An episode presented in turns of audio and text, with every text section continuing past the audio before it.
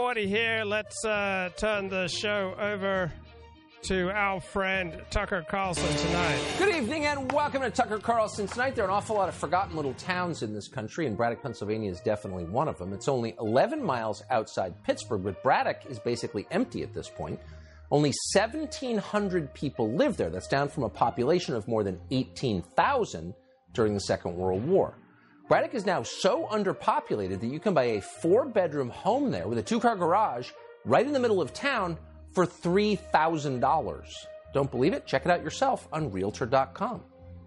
So, you know the story. For decades, the biggest employer in Braddock was manufacturing, something called the Edgar Thomson Steelworks. In fact, Andrew Carnegie built it there, along with his first stone public library, which still stands. So, for generations, Braddock, Pennsylvania was a real place, and then, inevitably, the steel plant closed and the usual disasters arrived unemployment, hopelessness, drugs. People left by the thousands. But one man saw an opportunity in Braddock, Pennsylvania, not an opportunity for the town, but an opportunity for himself. That man's name was John Fetterman. Fetterman was 35 years old and had never in his life had a real job. Fetterman was not from Braddock, hardly. He grew up in an affluent neighborhood four hours Fetterman away. Was, Fetterman had spent his adult life going to school, first to business school, then to Harvard for a so called Masters of Public Policy, which for the uninitiated is an utterly meaningless document that you pay hundreds of thousands of dollars to get in order to tell people that you went to Harvard. But in Fetterman's case, it wasn't expensive at all. It was free. His dad paid for it and paid for everything else. As the Philadelphia Inquirer put it, for a long stretch lasting well into his 40s, deep into middle age, Fetterman's main source of income came from his parents. They gave him and his family $54,000 in 2015 alone. In other words, John Fetterman was a classic trustafarian, a flaky middle aged man looking for a purpose in life. And in Braddock, Pennsylvania, he found one. In 2005, a year after arriving in Braddock, Fetterman announced he was running for mayor. And amazingly, boldly, given that he was a professional student living off his rich family, John Fetterman decided to run as a blue collar populist. But the media asked no questions, they loved it. In John Fetterman, the media saw themselves. He was just like them. So Fetterman narrowly won the race, and then the campaign to boost John Fetterman's career began in earnest. The Guardian newspaper described John Fetterman as the coolest mayor in the country. The New York Times told its readers, who didn't know any better, that John Fetterman had, quote, turned the busted town of Braddock, PA into a national symbol of hope, hard work, and authentic blue jeans. Wow, how inspiring. Fetterman thought it was. He went on a national tour to brag about how he was single handedly saving this benighted mill town in western Pennsylvania. He gave a TED talk, of course he did, about how he was running Braddock using the lessons that he learned at Harvard. In 2011, he went, of course he did, to the Aspen Ideas Festival to further brag. Here's what he said, quote, we created the first art gallery in the four town region with artist studios. We did public art installations. And I don't know if you consider it art exactly, but I consider growing organic vegetables in the shadow of a steel mill an art. And that has attracted homesteading. it's so perfect. Homesteading, organic vegetables, art installations. And also, again, inevitably, a heaping dose of climate theology, all imported from Harvard. So Fetterman imposed on a town with no jobs carbon caps on Braddock, Pennsylvania. And he claimed these carbon caps would somehow, he never explained how, bring more manufacturing jobs back. He called this initiative Carbon Caps Equals Hard Hats. So expensive, unreliable energy will mean more manufacturing jobs. And yet somehow no one laughed at him. So John Fetterman kept going. In a 2009 advertisement for himself, he promised that, quote, with a smart economically viable carbon cap policy in place, communities like Braddock can begin to build its manufacturing and middle class back up. This whole notion that we can continue to operate as we have been and ignore climate change is ludicrous. they loved it at the Aspen Institute. And to be fair, John Fetterman did not ignore climate change. He talked about climate change endlessly.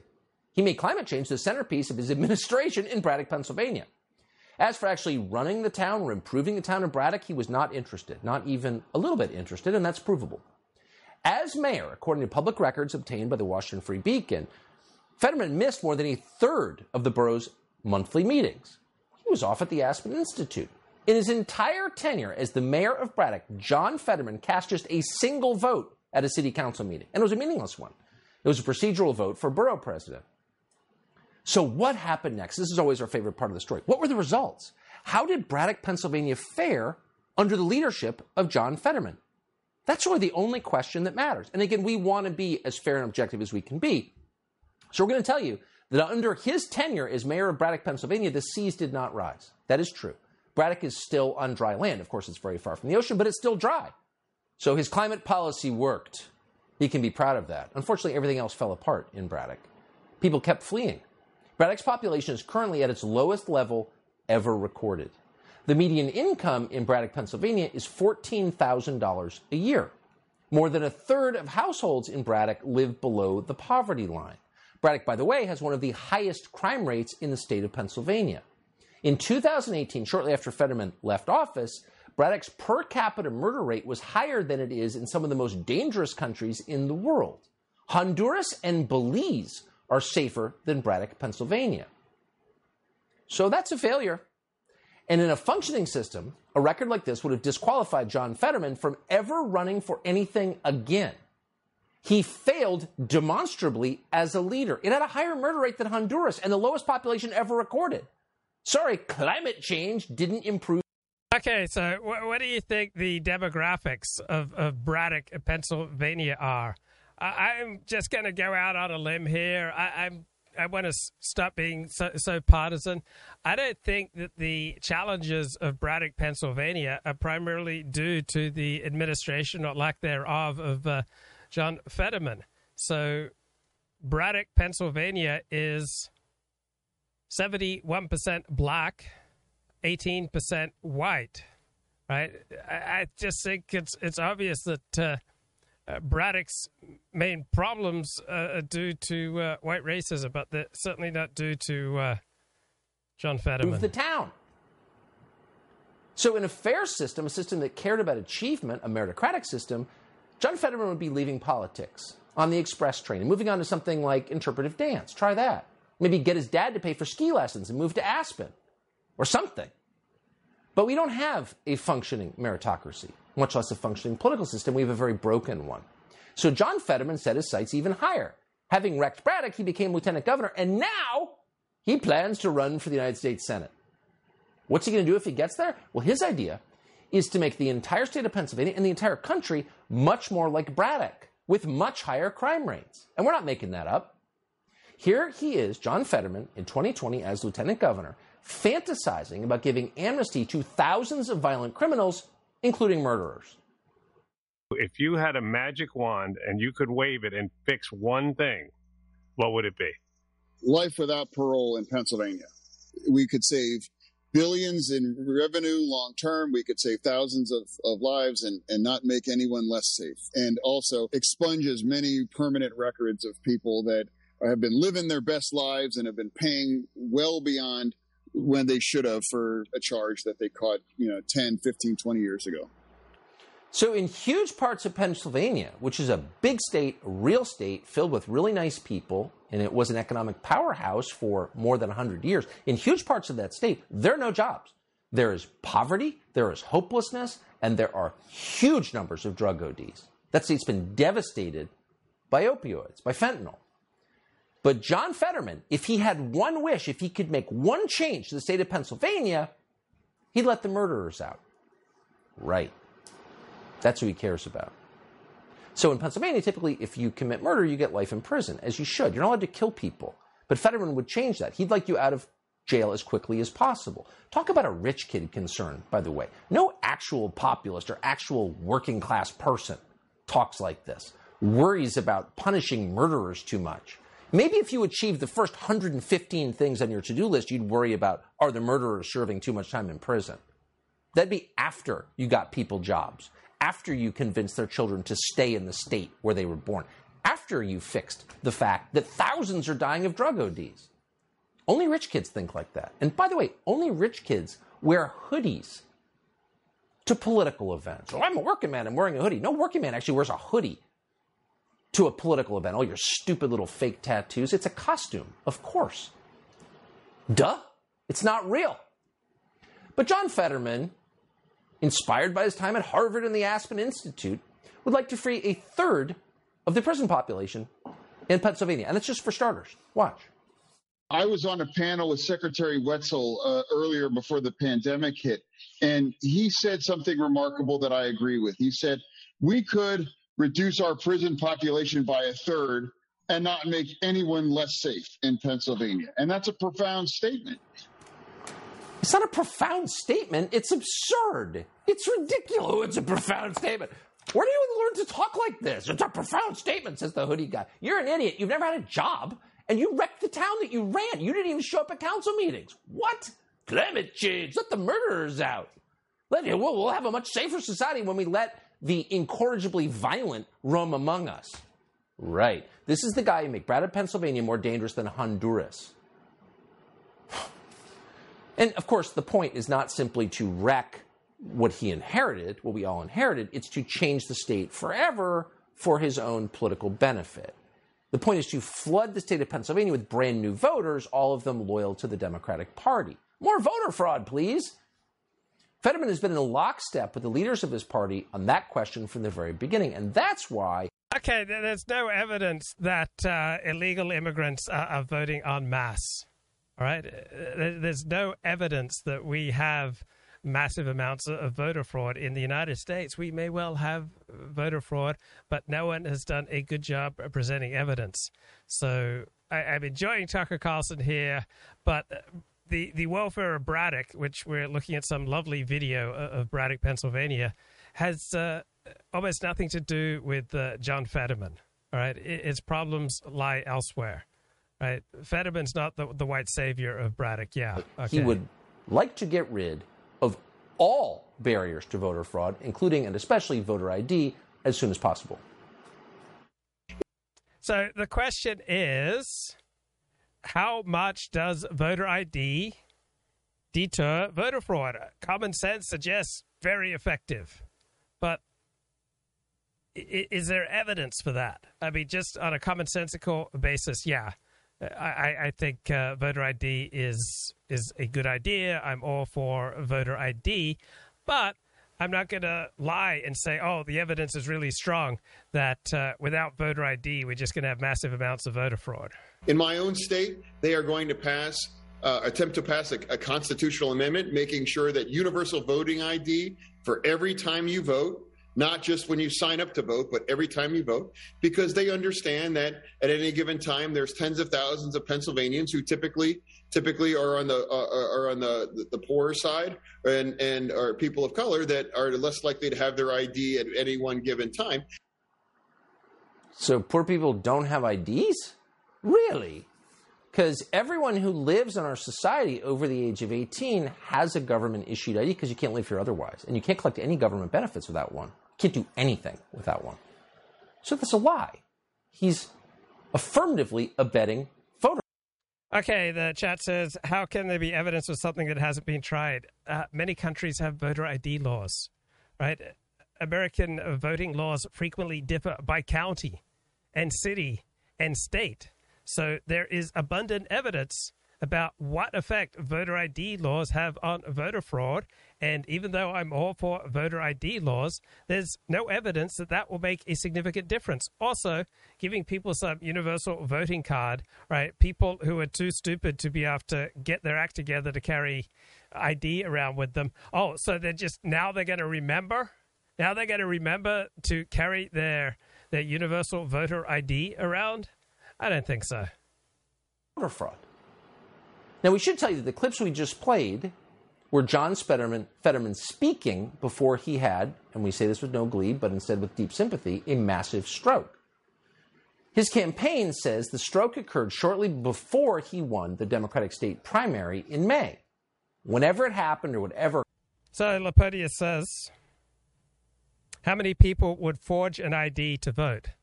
Okay, that is a, a great question, good sir. Let's delve more deeply into that wonderful, provocative, thoughtful, on target, on point. The question of the day goes to Laponius because uh, Glib Medley hasn't shown up yet. So Laponius is just winning, winning the, the question of the day. So, how many people forge IDs so that they can vote. So let's look at the incentives. Okay, let's say you forge an ID to vote. On the upside, your favorite candidate gets one whole extra vote. Wow! One whole extra vote. Whoa! That could just change the whole trajectory of a county, a city, a state, a nation, a universe, a metaverse. Wow! You forge ID to vote, all right? You get one more vote for your favorite candidate. Wow. Now, what are the downsides for voter fraud? Oh, you become, if convicted, a convicted felon, and you can go to prison for five years. So, prison for five years, get a permanent criminal record, become a convicted felon. On the other hand, your favorite candidate maybe have to get one extra vote. So, where are the incentives? Obviously, the incentives are 1,000 times as bad for getting caught messing around with voter fraud to whatever amount of good you think you can do for your candidate. So, yeah, I am living here under a flex alert. I am living here under oppressive liberalism. So, so pause, pause, and, and have some have some sympathy for 40 here. I'm living under oppressive liberalism, and you know how bad the liberalism here is in California. I got a text message. I got a text message. I was I was carrying on with my day, just like a, a good Orthodox Jew, like a, a diligent servant of humanity, just doing my thing. And I get a text message. This is a flex alert. The power is ours to help stop an outage now. Conserve energy by delaying laundry until the morning. Learn more at, and it gives a link. Wow, this liberalism is so oppressive.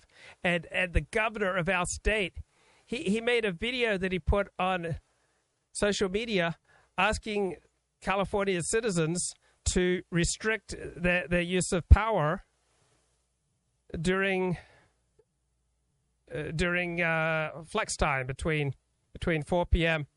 and uh, 9 p.m. It's just unbelievably oppressive. The libs, man, that they just got their thumb on the scale. They're just really sticking it to us, man. They sent me a text message asking me to conserve power between 4 p.m. and 9 p.m. And here I am live streaming, and I've got lights, and my God, I'm I'm not being a good a good Californian right now, but uh, you're probably wondering, forty. You know what temperature is your air conditioning set at? Well, I've got a portable air conditioner. It is set at sixty degrees. It is about ninety-five degrees out right now.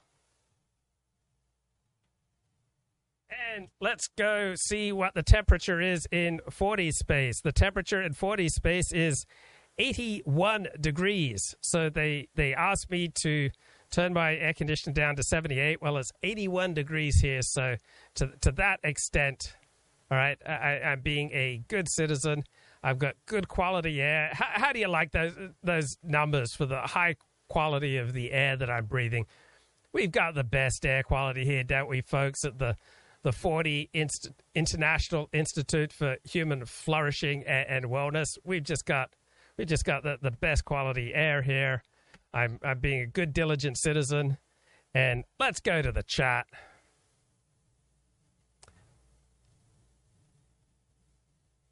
Yeah, bro, the libs in the world's foremost superpower asking people to use less electricity because they allowed millions of illegals in and the grid can't support that. Well, that's a fair criticism. So, while Laponius is just bringing the high quality comments today, but that's a diss on Laponius. I mean, the dude brings the, the high quality content, the high quality challenges, the, the high quality observations day in, day out. And the best part of Laponius Meridius Maximus is that he always does it with an uplifting, positive message. I mean, he's not some dude who just go around goes around uh, on Twitter, you know, calling you know people clowns and, and idiots. I mean, Laponius is the type of bloke who likes to look on, on the bright side of life. He, he believes in like steel manning other people's arguments. He's he's he's always reaching out to try to find the best in people, even people with whom he, he passionately disagrees. Like Laponius is not one of those all too common people who, once they go online, right, just become, you know, someone totally different. Laponius is impervious, all right, to online derangement syndrome. He, he's impervious to the perils of the e personality. When Laponius goes online, does he become more self aggrandizing? No, he's always a very humble bloke. Right? Does he become more narcissistic? Oh, guys, look at me. No, no. Laponius is purely about the values, about the philosophy, about right and wrong. Right? That's what Laponius is about. Does Laponius, when he goes online and starts commenting, does does he become more spontaneous? Does he take things to to a dark place? No.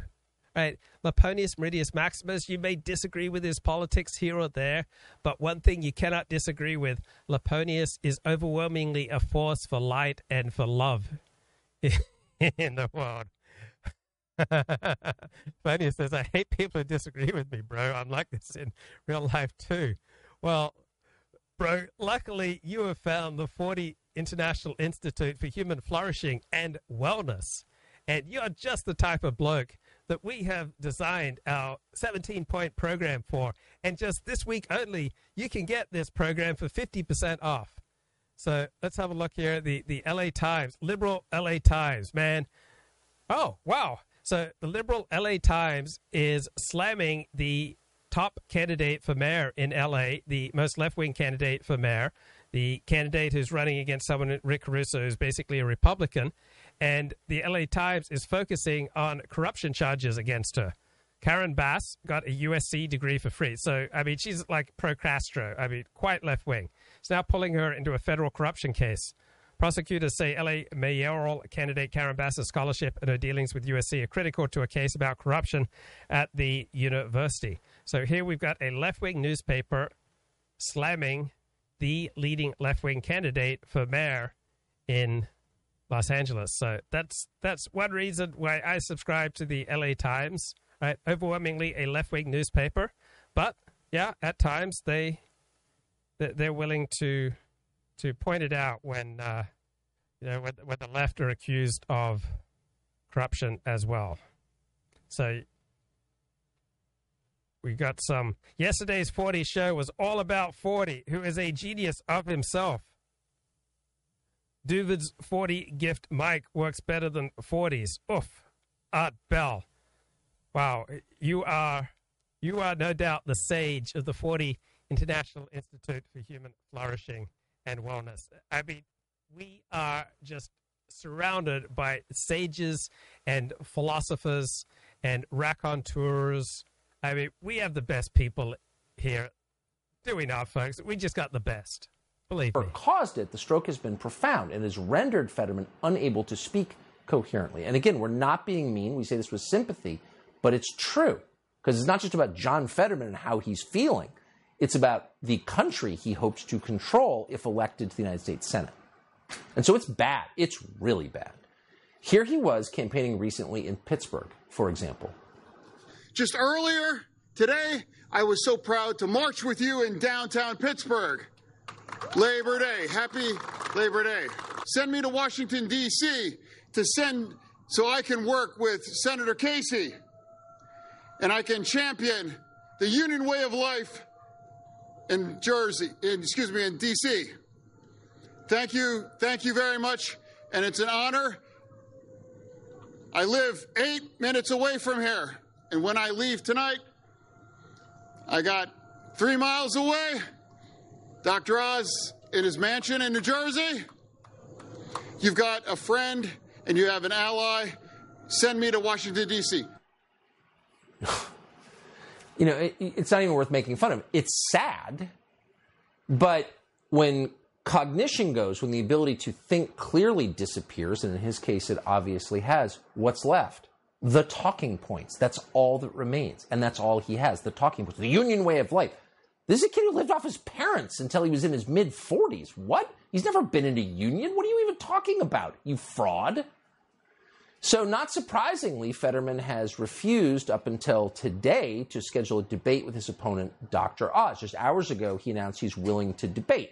but no details are forthcoming. Sometime in mid October, of course, when the early voting has already been well in progress. It's starting now, by the way, the early voting in Pennsylvania. So if you delay the debate till right before the election, it's irrelevant because people have already voted. Only Democrats seem to understand this. He doesn't even talk to the media at this point because he can't. In some cases, here's one his staffers won't even let him answer questions that he has posed. Watch this. Hey, John, are you afraid to debate Dr. Oz? Are you afraid to debate Dr. Oz? Thank you, John. Are, are you going to debate him? He's, he's offered five debates. Are you going to debate him? His hoodie and his fraudulent tattoos. I mean, th- th- honestly, this is like the barista in Brooklyn dressing like a lumberjack. Oh, please, go back to Oberlin, you fake. So there's a huge problem here. The guy can't talk, okay? And even CNN has acknowledged that. John Fetterman, a candidate for the U.S. Senate, cannot speak. Watch. Members of the United Steelworkers Tuesday, Fetterman was on message, but often halting in his speech and occasionally dropped words mid sentence. Being anti union is anti American. What is wrong with demanding for an easy, safe kind of their income, a path to a safe place for them to win, or excuse me, to, to work. Fetterman declined to answer questions from CNN and other reporters at the event. So we could go on and on and play you more tape, but it's just awful. And nobody wants to watch that. We don't want to play it for you. We just want to make the point. This guy is completely impaired. That's not some kind of Republican talking point. It's completely real. So think about what that means. The Democratic Party has not replaced him. This has been going on since he got the nomination, but he's still in the race. That is shocking and it's insulting, not simply to voters in Pennsylvania, but to the rest of us. It's it's shocking. It, it's a shanda. Now there was a comment. There have been a lot of negative comments in the chat about the problematic nature of my sound quality, and don't you know that 91% of communication is nonverbal, right? Those, those, those problematic times with, with my sound quality, that, that was a message. All right. It's like when you, you email someone and they don't email you back and you say, oh, they won't answer me. Well, no email is an answer. And when my sound cuts out, that's when it's time for the rest of me to communicate. We don't need we don't need words. Like what what we've got, it, it transcends words. It's it, it's a gesture. It's a it's a glance. It's a it's a state of being. Like here at the Forty Institute for Forty International Institute for Human Flourishing and, and Wellness, we have transcended words. We have transcended logic. We have transcended these bourgeois concerns. We are operating on a higher plane. We are operating one up on, on, on the plebs. Oh, that felt really good. You ready to feel really good? I know I'm ready to feel really good. Let's feel really good together. And uh, let, let's let's shift away from all that negativity. All right? different people have different gifts. Sound tech is not a gift the 40 possesses. Elliot says accurate criticism makes us better. The Democrats are awesome. They just wag it and twerk it in your face.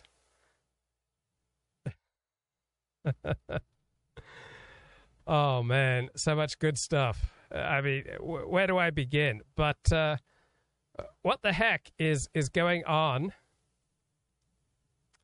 with uh, with our black cities. It, uh, it sure looks like they're steadily depopulating, and I've done some serious investigation. And, and by the way, I want you to know it's now 84 degrees in here, so I am really doing my bit to make sure that the power does not go out in in California. But if this show dies, I feel good knowing that you are here and that you can carry on the work. That, that you are you are somebody who, who believes in good values.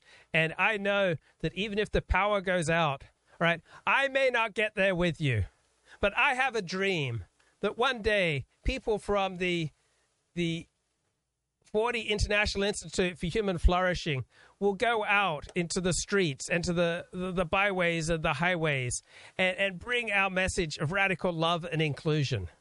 Right? I have a dream that we are going to create the, these communities, these high trust communities that are going to steadily expand as, as people see the higher quality of life within uh, these communities with the with the all the human flourishing and wellness going on all right and i have a dream and i may not get there with you the the the power may go out the sun might go down on me but together I'll be with you in spirit.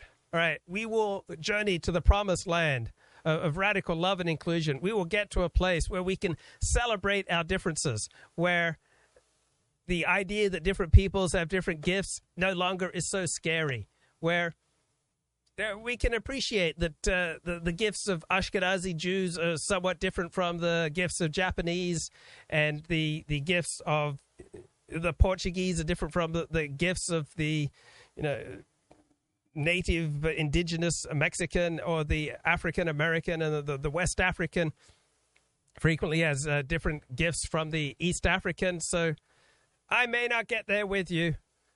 They may take my power at any time. So that's why I feel this urgency. But I have a dream. Okay.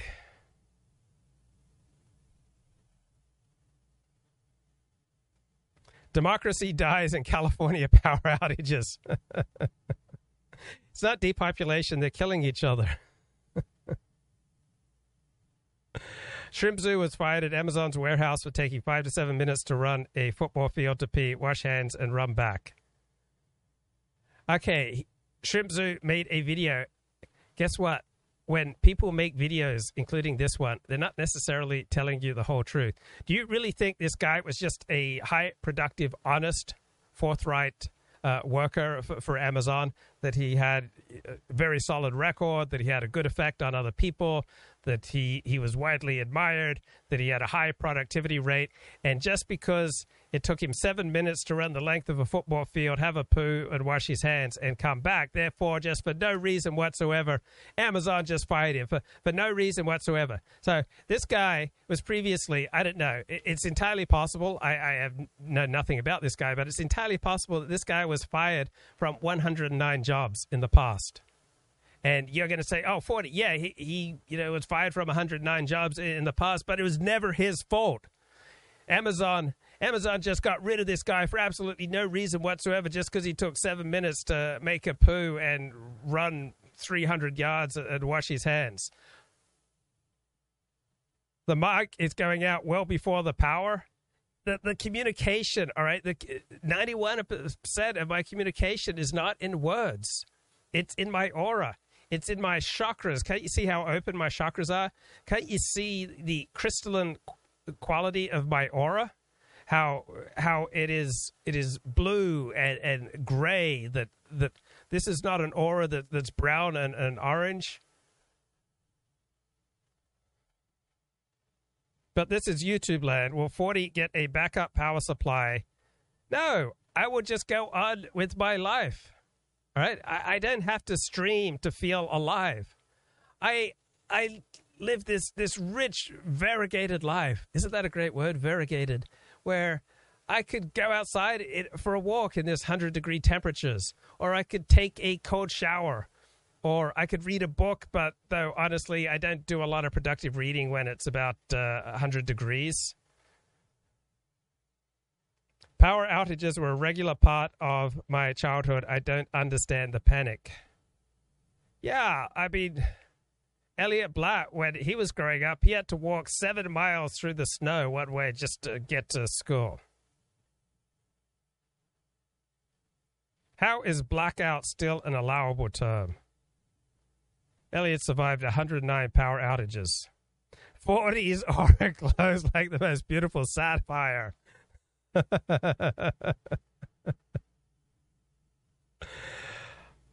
so much love. So much love in the room today. If I was Luke, I'd be going shirtless. Oh, I remember that. That's like more acceptable in Australia. Like down under, if you're thirsty, you can like walk onto your neighbor's property and just you know get the hose and, and have a drink, and you're not not going to get get shot. And uh, no, I don't have any nipple piercings.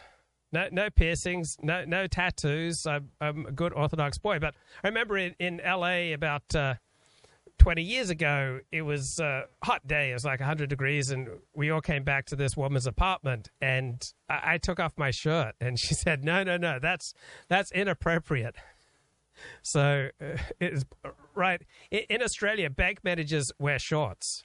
Right, if it's hot, bank managers will wear dress shorts, dress shoes, socks, and a dress shirt. Right, so wearing shorts is perfectly acceptable. So this Australian professor got transferred from Avondale College in New South Wales to Pacific Union College in the Napa Valley. And the first day he went to teach in September, he he shows up in in in dress shorts. And everybody laughed at him. I remember I worked at Pacific Union College, and it wasn't something just unique to Pacific Union College. Even in the summer, like even if it's 105 degrees out, you are not allowed to work in shorts. You have to wear long pants. So in America, like wearing shorts is considered disrespectful. I mean, let alone you, know shirt off.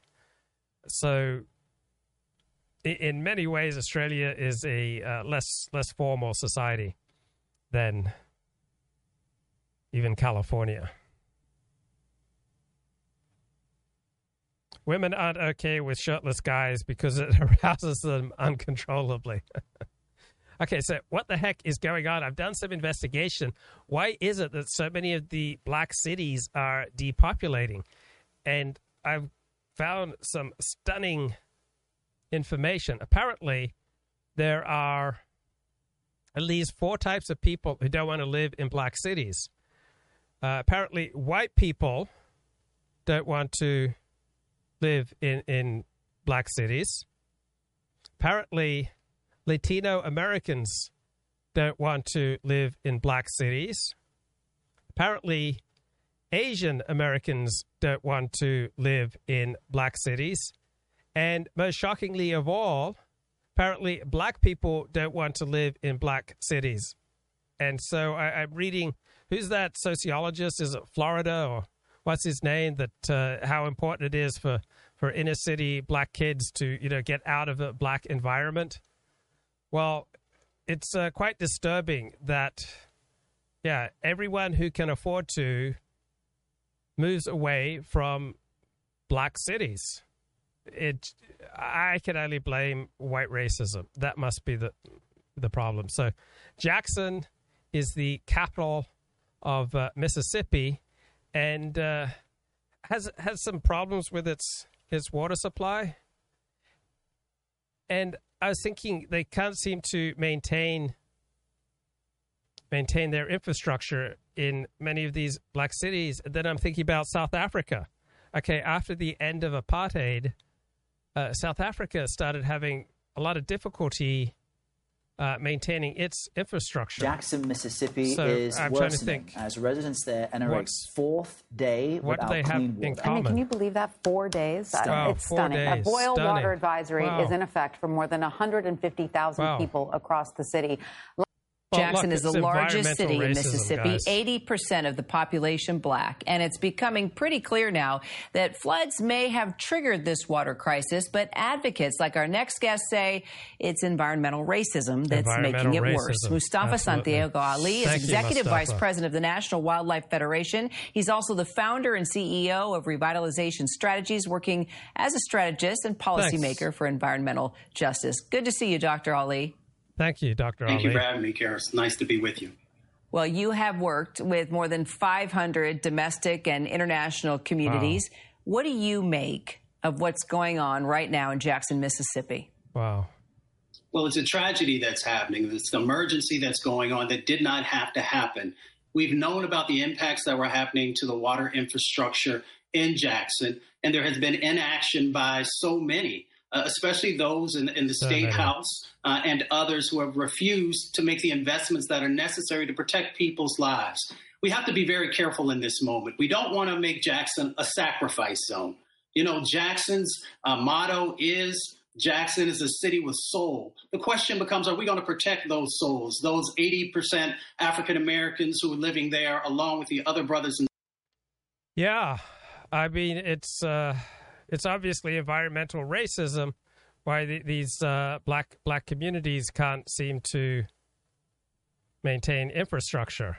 I mean, basically, it comes down to Whitey, right? So the state of California is of great interest to anyone who wants to know the future of the rest of the country because it's like a metaphor for America more broadly.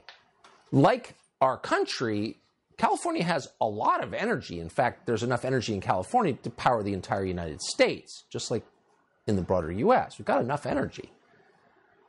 We're just not using it. And that means that tonight, everyone who owns a cell phone in the state of California is getting texts telling them not to use electricity because they're about to have blackouts. So the question is what's going to happen next? Will the state of California be able to keep electricity flowing through the outlets? Seems like kind of a basic requirement of civilization to us. We don't know what's going to happen. Trace Gallagher might. He's been following the story. Hey, Trace. Hey, Tucker, you're right. Late in the day here in California, and it's hot, and we are back again in emergency energy territory. For days now, we've been teetering between levels two and three. That's the most severe, and it means big time potential for what the state calls power curtailments you and I would know them better as blackouts or rolling power outages. Of course, the theory behind the turning the power off on a rolling basis is to make sure the entire grid doesn't fail, leaving millions in the dark in dangerous heat for days on end. On top of the heat wave, there's a few other problems with California's already failing grid system. Hydropower is down because water levels are down. Solar power is up, which helps during the day but the state does not have enough battery power to store solar, so it's use it or lose it. That's why most of the time, and especially at night, the grid is powered by good old fossil fuels. And during this record heat, we have learned that Governor Gavin Newsom is just really cool. So cool that he wore a fleece jacket in what he said was a 78 degree room. Today, he skipped the winter attire but explained why he is, to quote a phrase, cool beyond words. Watch. Pre-cool your home and make sure that that thermostat's above 78 degrees. Still feels cool beyond words. I walked in at 78 degrees and felt like I needed a jacket uh, because of the distinction uh, between the elements outside and on the inside. Record heat. He's cool, even in record heat. Tucker. He certainly is. Trace Gallagher. So when I'm kicking back, reading a book, e- eating a meal, I like the, temperature about 76, 77 degrees. But if I'm doing hard work, like producing a high quality, intellectually stimulating, morally sturdy, like philosophically sound presentation like this show, then ideally I would like it about 65 degrees. So the harder I'm working, the cooler I want it. Okay, let, us get more information on environmental racism. Are we going to be willing to, to make the investments? Are we going to be able to actually come together to make real change happen? We know the history throughout the South in relationship to the disinvestment in black communities historically. We don't have to hold on to the sins of the past. We can actually move forward. I think he nails it. All right. We, we've got to stop disinvesting in, in black communities why hasn't anyone ever brought this up before? Like, instead of disinvesting in black communities, I've got a radical idea. Let's invest in black communities. Like, ask not what black America can do for you, ask what you can do for black America. Like, I have a dream that within 10 years, you know, all blacks and all people of color will have equal wealth and equal academic accomplishments and equal life results and equal crime rates with whites and Asians. Uh, are you there? Are you there with me? Can I hear an amen? Are there man boobs and a rubber tire on 40? Or was it all repaired by the beef organ pills. Man, I just had a John Fetterman moment. Immortality thanks to my uh, beef organ pills. So I, I want you to know that I did. How many pull ups did I do today? So I do two at a time.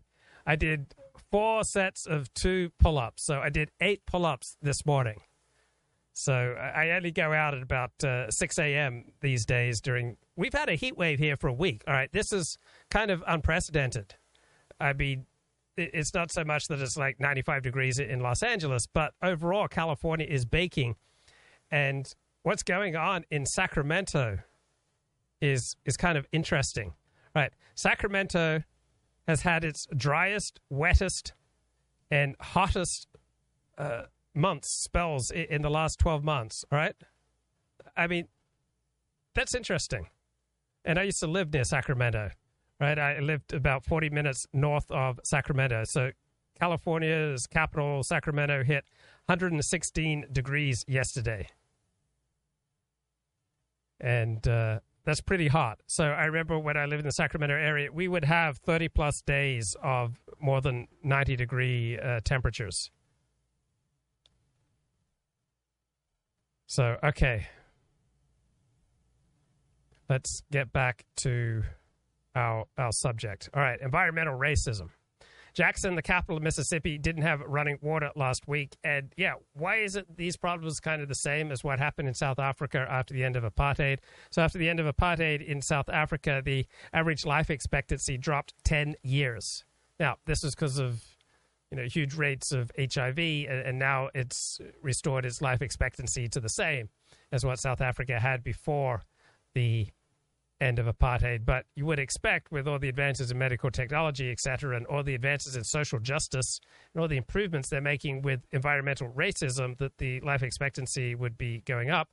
So now water pressure has been restored to Jackson. Remember, this was very much on the mind of Rustin. Like Rustin was was really concerned about what was going on in Jackson, Mississippi. It made him quite pessimistic about the future of America. So, unhappy residents in Jackson are still being instructed to boil their tap water. So, the Washington Post explains the reason that 83% black Jackson can't keep its water running is can you guess? It's white people, but it's white people who aren't around anymore, right? White, then black residents abandoned Jackson, propelling its water crisis. Now, if white people moved into Jackson, that would be a problem because that would be gentrification.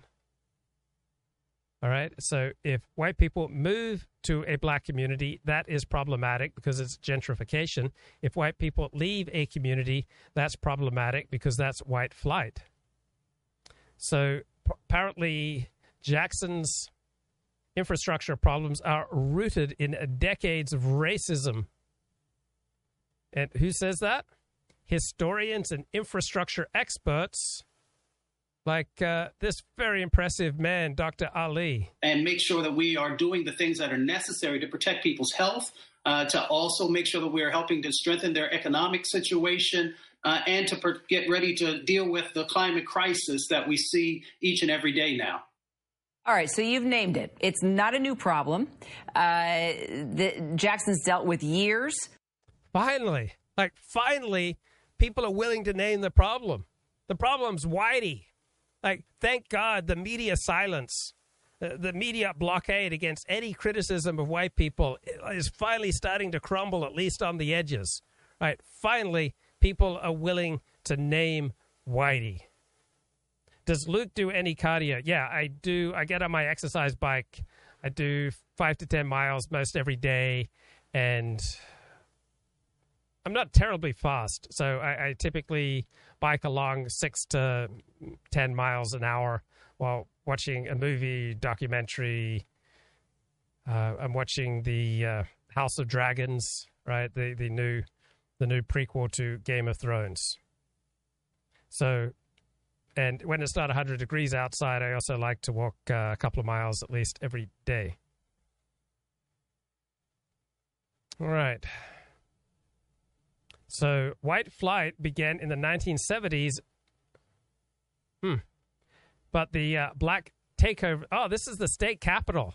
Yeah, Jackson's the state capital of, of Mississippi. You would think that a black takeover of the state capital would create Wakanda. Well, you would be wrong. Right. So apparently, the city's infrastructure problems began at the same time that white people left. Why did white people leave? Because federal courts forced Jackson schools to desegregate. So thousands of white families moved out of the city, sending their children to private schools. Wow, these evil white people.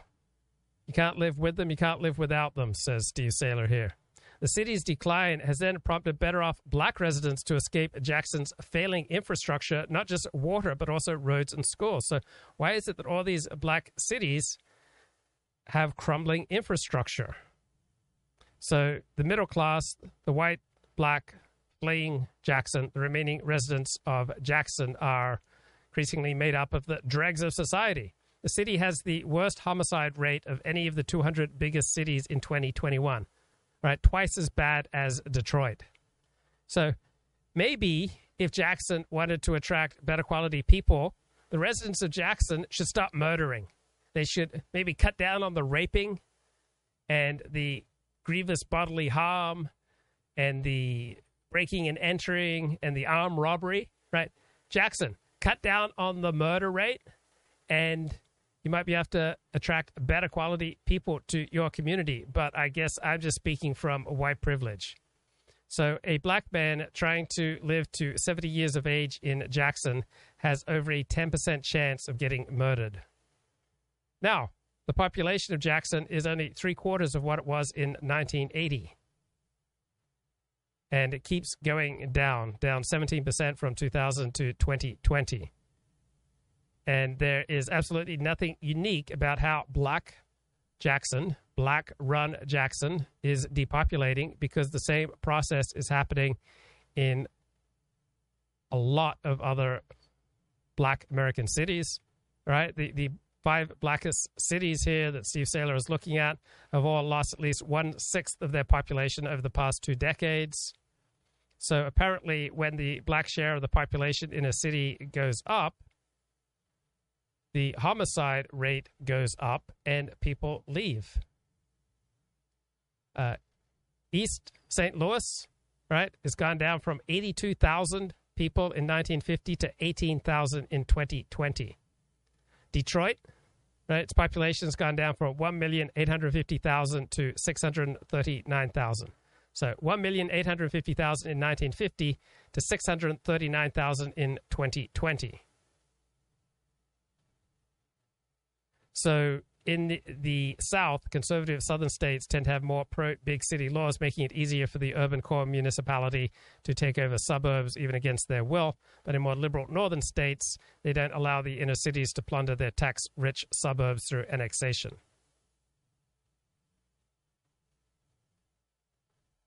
So, how does the United States avoid more urban death spirals of the kind seen in Jackson? How do we make it more in the interest of non blacks to help urban blacks by supplying needed taxes and competence? Well, the single most positive step toward encouraging other races to want to live in cities with lots of blacks would be for blacks to lower their murder rate, which is currently about an order of magnitude higher than the white rate. Now, maybe maybe if they just dropped it to the Latino rate, which is just double the white rate, but instead our leaders keep egging on black bad behavior. So if the elites don't knock off their irresponsibility, we can look forward to many more Jacksons.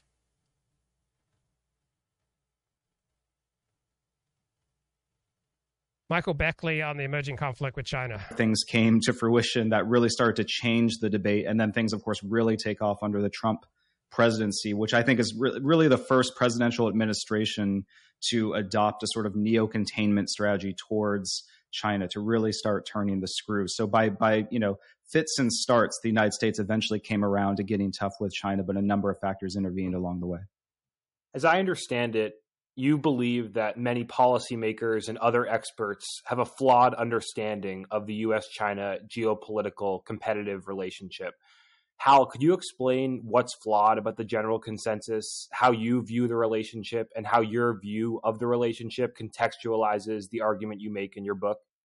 Yeah, they're basically overbought on the China rise narrative. And, and so I think the prevailing wisdom is kind of the China is number one wisdom in a way that's kind of an echo of the Japan is number one wisdom back from the, the late 80s and early 90s. And it basically runs along these lines, which is that China has experienced breathtaking economic growth, which has underwritten a phenomenal military buildup. There's every reason to expect those trends to continue. And so it's just a matter of time until China passes the United States as the world's leading economy and, and develops global influence uh, to match.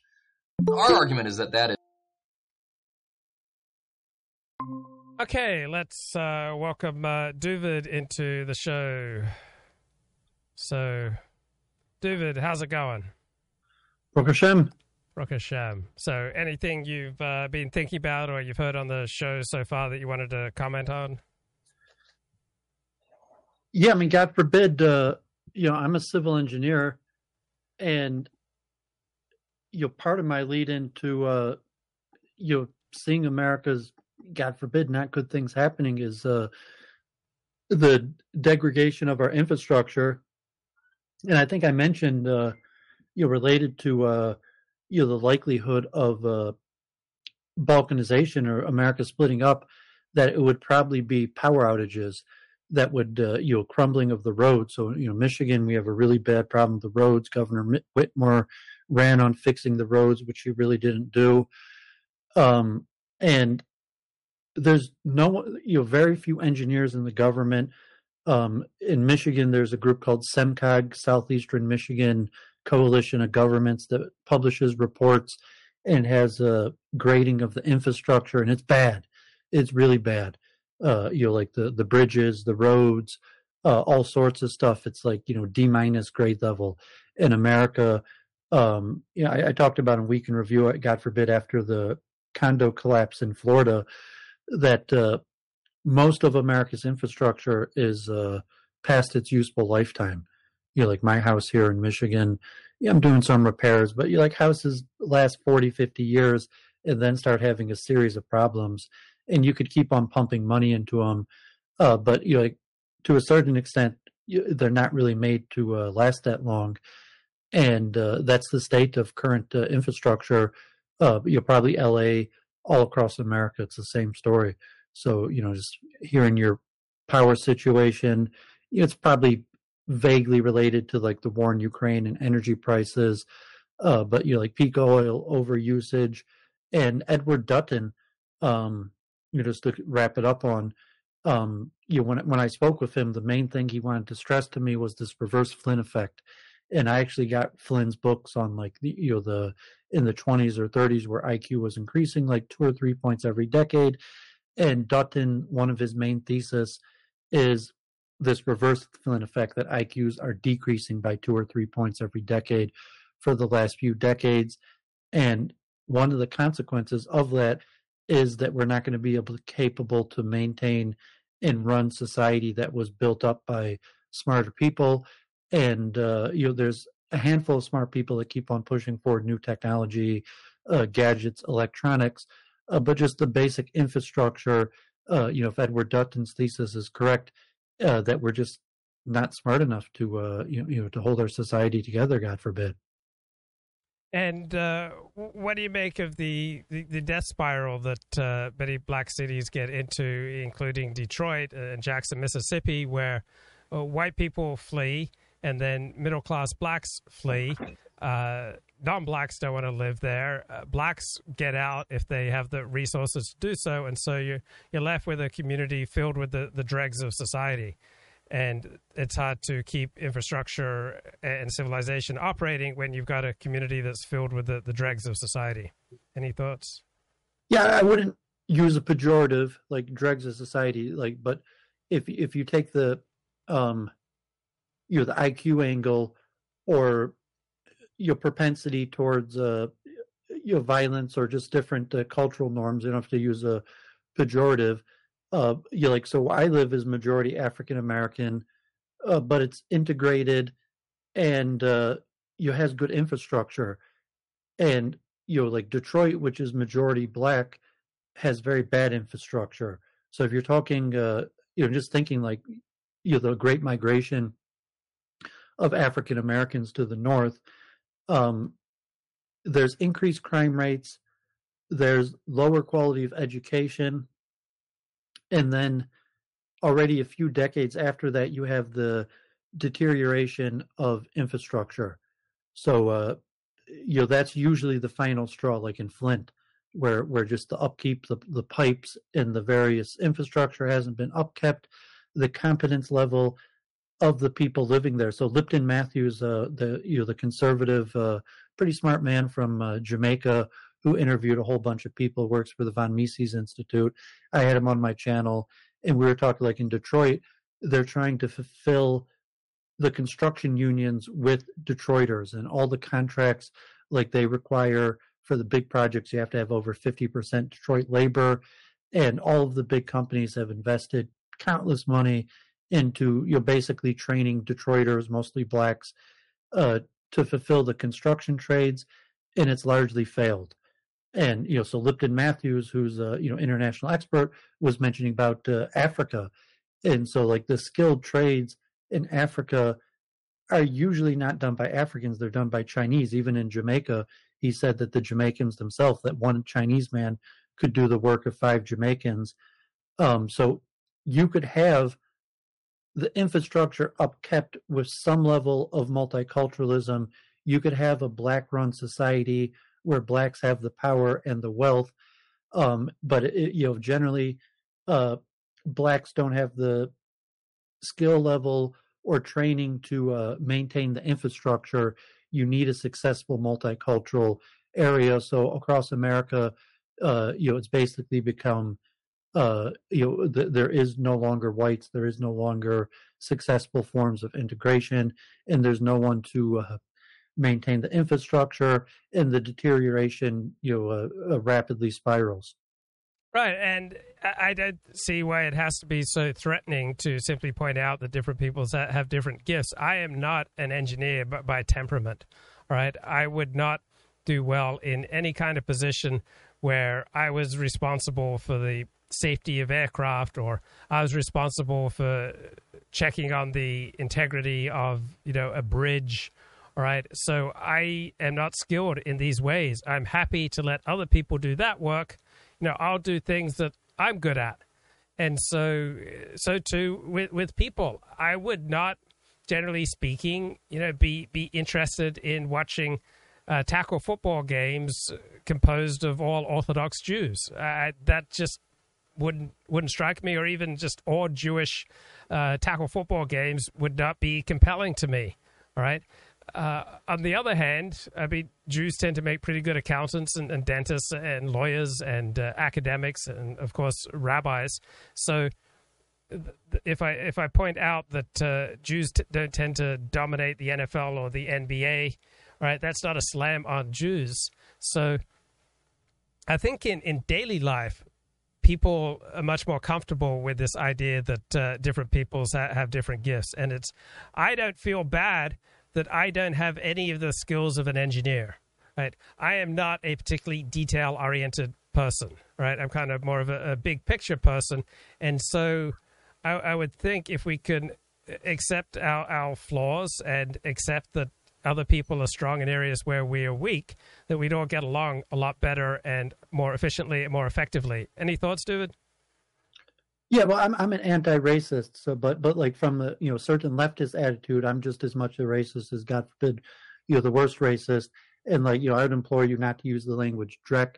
And if you if you mention okay, a higher propensity towards crime or even violence as a group strategy, um, you know, possibly uh, if you wanted to put into group IQ differences, uh, but you know, just factual levels that uh, majority black areas have trouble you know, like me in Detroit, I know this. I tried for years, like working in various uh, groups, filling the construction trades and maintaining the infrastructure. So there's a trend across all, you know, large swaths of America where you had the Great Migration and white flight, and now you have majority black areas that have higher crime rates and um, an inability to uh, fulfill to fill the construction trades and maintain the infrastructure. Uh, but I, I, I, would still say like uh, I, I, don't view those people negatively, but you know the understanding that the people that they're not going to be able to uh, uh, you know, maintain the culture in the same way that uh, you might like like to see it.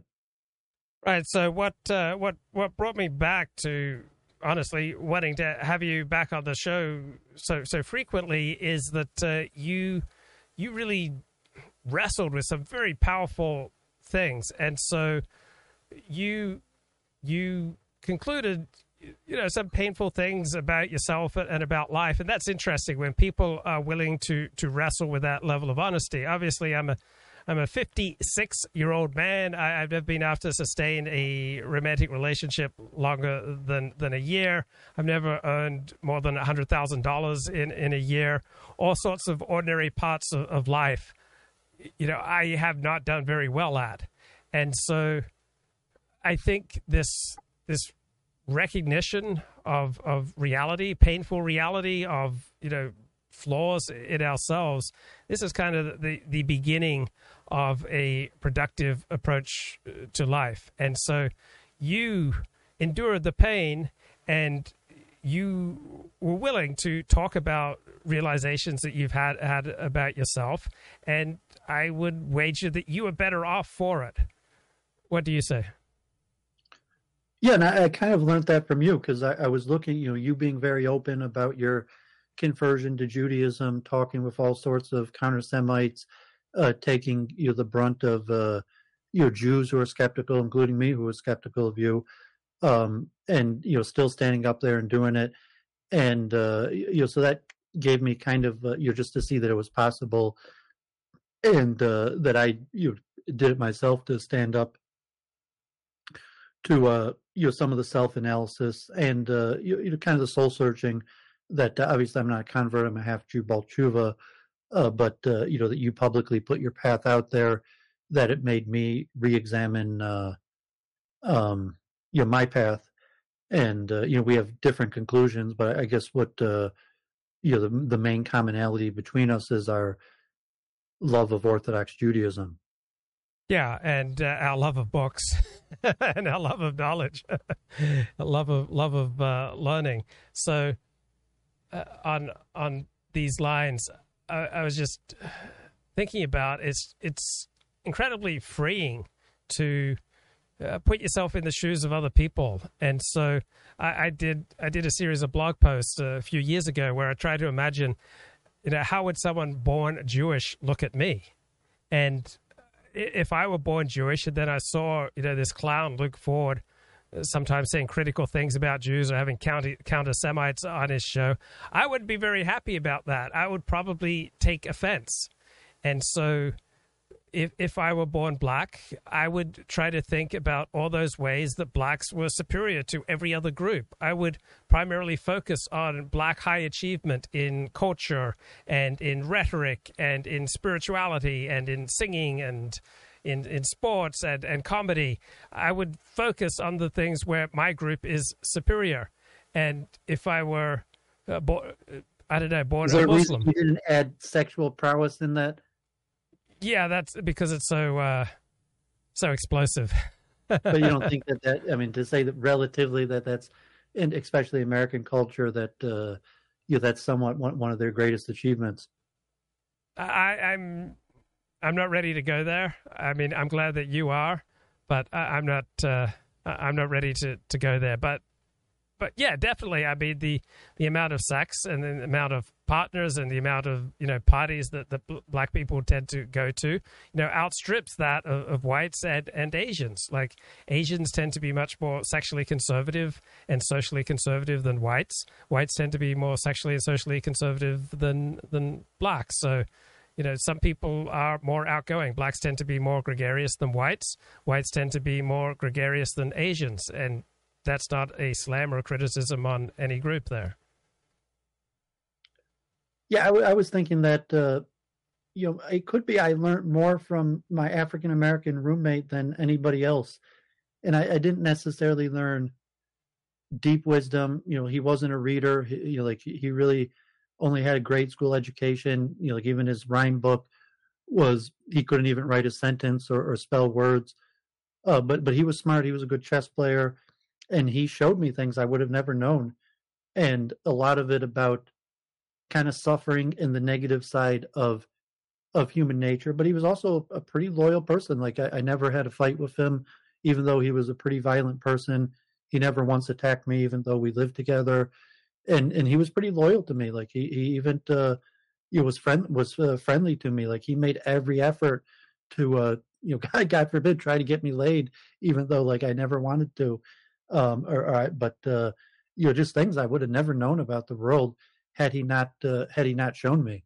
And and he made an effort like he wanted to teach me. He had things to teach me, and he and he did. And uh, you know, not like uh, you know the stuff you taught me or the rabbis taught me or learned in uh, uh, university, but you know, you know, someone who spent time in prison, uh, was in the streets, uh, you had somewhat of a success in, in the rapper career, kind of kind of like pornography that you wouldn't believe this stuff existed unless you saw it. You know, you had you had to have seen it with your own eyes. Uh, you know, you just to really believe that this stuff existed.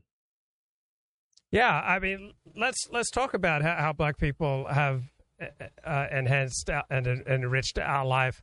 Uh, one thing that I've consistently appreciated and learned from black people is how spontaneous they are. I mean, how real they are. I mean, how funny.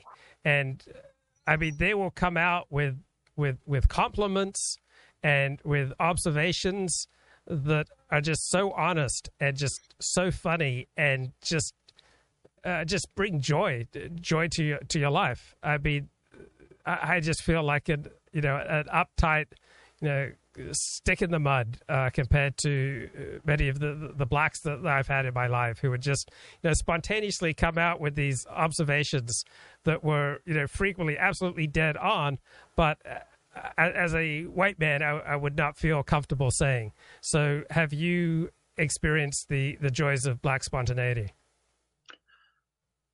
Yeah, I mean, and you know, to some extent, okay, we're conspiracy theorists and we'll talk about uh, you know conspiracies about the government and how things work. Uh, but you know, within popular African American culture, conspiracy theorist is basically the norm, and it's not even like surprising that even like liberals, even uh, you know people that like the ADL who police uh, uh, speech, don't find it that surprising that uh, African Americans fall into uh, conspiracy and, and just saying very social people. Even think like, uh, um, uh, you know, uh, slang, slang man, uh, you know, my, uh, you know, his rap name, he introduced me to probably like 50 millionaires, like literally, like he, he, he, you went to clubs every night. Like he, like he had the activity, like he was out every night and he could tell that you know he was meeting rich people but he didn't understand. He knew he didn't understand what people did to make their money. He could tell people were rich or had money but he didn't really understand uh, you know what it is that people do or the business really. He probably uh, didn't didn't care uh, but he trusted me and introduced me to them. And uh, you know like relatively i probably met more prominent people in new york through him than uh, through any of my jewish contacts. And even i met i met hundreds of jews through him that uh, you, you know, like he you know he understood something about Judaism and uh, various things, and just like yeah, people want to have fun. Because like I'm an anti-fun kind of person, and uh, you know so it's like no like like if you just think you want to have fun but that's bad for you. Really what you should be doing is working on yourself and working harder and spending your free time studying. And so like like that uh you know like uh relaxation and uh, and, and pleasure and and even uh, you know sexual stuff that uh, uh, you know like God forbid to, you know think like okay sexual aggression or levels of rape, but but saying like factually, there's a lot of women who are highly promiscuous and and you know, it's almost uh, unbelievable what goes on, or even the level of uh, of drug use and uh, and what happens on the street, even the conditions that African Americans live under. You know, just to meet like uh, you know people's friends to go to houses, the reality of uh, prostitution, government aid, uh, aid, even you know the factual uh, that ghettos that uh, you know you think of Jewish ghettos historically, but in America, uh, you know the really only the ghettos that exist are black ghettos, and you know just to see those and go in them, and also people are people like uh, you know blacks might have a more propensity towards violence. But the reality is, I never suffered violence, and most people you could speak to and understand and share their pain and uh, want to express their pain. And and like you said, different people have different talents, and uh, you know, so black blacks kind of uh, control culture, and you know, Jews have our role in in management that I was able to fall into. Even just being an Orthodox Jew, it made sense to people when like he introduced me. You know, he he had signed some deals and uh, it made sense to him like that he had this orthodox jewish guy like he was you know making it in the business. And it made sense to him that he was introducing you know like uh, you know people from tough backgrounds or had been in prison to an orthodox jew. Yeah so there's less of a sense that you you're trying to figure out what the other person is thinking when you're hanging out with with black people. You, I, I, get much more of a sense that uh, they're telling me exactly what they're thinking, and and coming out of a much more controlled environment that's refreshing. And then yeah the, the social aspect of uh, hanging out with, with blacks uh, they just seem so much more social uh, so much more gregarious uh, so much more outgoing and they don't seem to suffer from uh, depression nearly as much as whites and asians. So they seem to have just an inordinate amount of confidence so I've had a lot of self doubt, crippling levels of self doubt, uh, crippling levels of introspection, uh, gloominess, you know, low, low, grade depression throughout my life. And you, you struggle with some of those same things. But uh, one thing that strikes me about black people is how much confidence they, they frequently have. I mean, they just launch themselves into life with, with tremendous confidence. Is that is that a trait that you've noticed too? Oh, definitely and you know, like I'm generally a pessimist, but uh, I would say majority of African Americans I know are, are, somewhat optimistic. And uh, you have Abdul El Sayed, the Soros-funded uh, Muslim who almost uh, won the governor's race. Uh, you know that was headed the Department of uh, you know, Medicine or something in health in Detroit. that was one of his stump speech stories about you know this young African American kid who's you know from a broken family uh you know parents in and out of prison has no money has no health care has no education has no uh you know leg- the legitimate uh you thing to look forward to in his future is just like beaming of optimism about uh, the good things he thinks that are going to be coming to him. And uh, you know like generally um i was always pessimistic you know even to meeting people like oh man they're not going to like me and uh, you, know so that you know, that aspect of optimism and and it could be related to uh, you know classical planning and intelligence that uh, like okay i'm an, i'm a very smart person. I think long term everything is planned out and thinking consequences of action as opposed to living in the moment. And uh, you know so if you think generally at least as the stereotype that good and bad uh, related African Americans live in the moment, and that means that they might have a bigger propensity for violence uh, because they're you know less of long term planning, but also that they're more fun and uh, and spontaneous and optimistic. Yeah. And uh, let, let me read a little bit more from the article we were discussing yesterday from the Jewish Telegraphic Agency, JTA. The topic Are too many Germans converting to Judaism? The debate is roiling Germany's Jewish community. And so a prominent cantor, uh, in a Reform synagogue, penned a column critical of the massive numbers of conversions to Judaism in Germany. And she wrote a column called Why the Increasing Number of Converts is a Problem for Judaism. She charged that too many people in Germany convert for the wrong reasons, such as to atone for their family's Nazi past or to identify with the victims rather than the perpetrators. And she criticized that converts fill numerous Jewish leadership roles in Germany. And I just want to focus on that last bit that uh, putting yourself forward for a leadership position is not an unalloyed, you know, good thing. Like some people live too much in the cave, right? Some people, you know, hold back on their talents and their gifts. Some people don't step up enough, but uh, many people would be better off not, you know, reaching for a leadership position. And it would make sense why a tribe that may not be best served by having converts take uh, leadership positions. So, uh, wh- what do you think about the whole whole idea? Of course, there are halakhic considerations. So, you know, converts obviously should not serve on a beit din converting people. But what do you think about this issue of a newcomer to any group, n- not just Jews, uh, immediately trying to seize a, a leadership position? To me, that seems frequently ill advised. Any thoughts on that, David?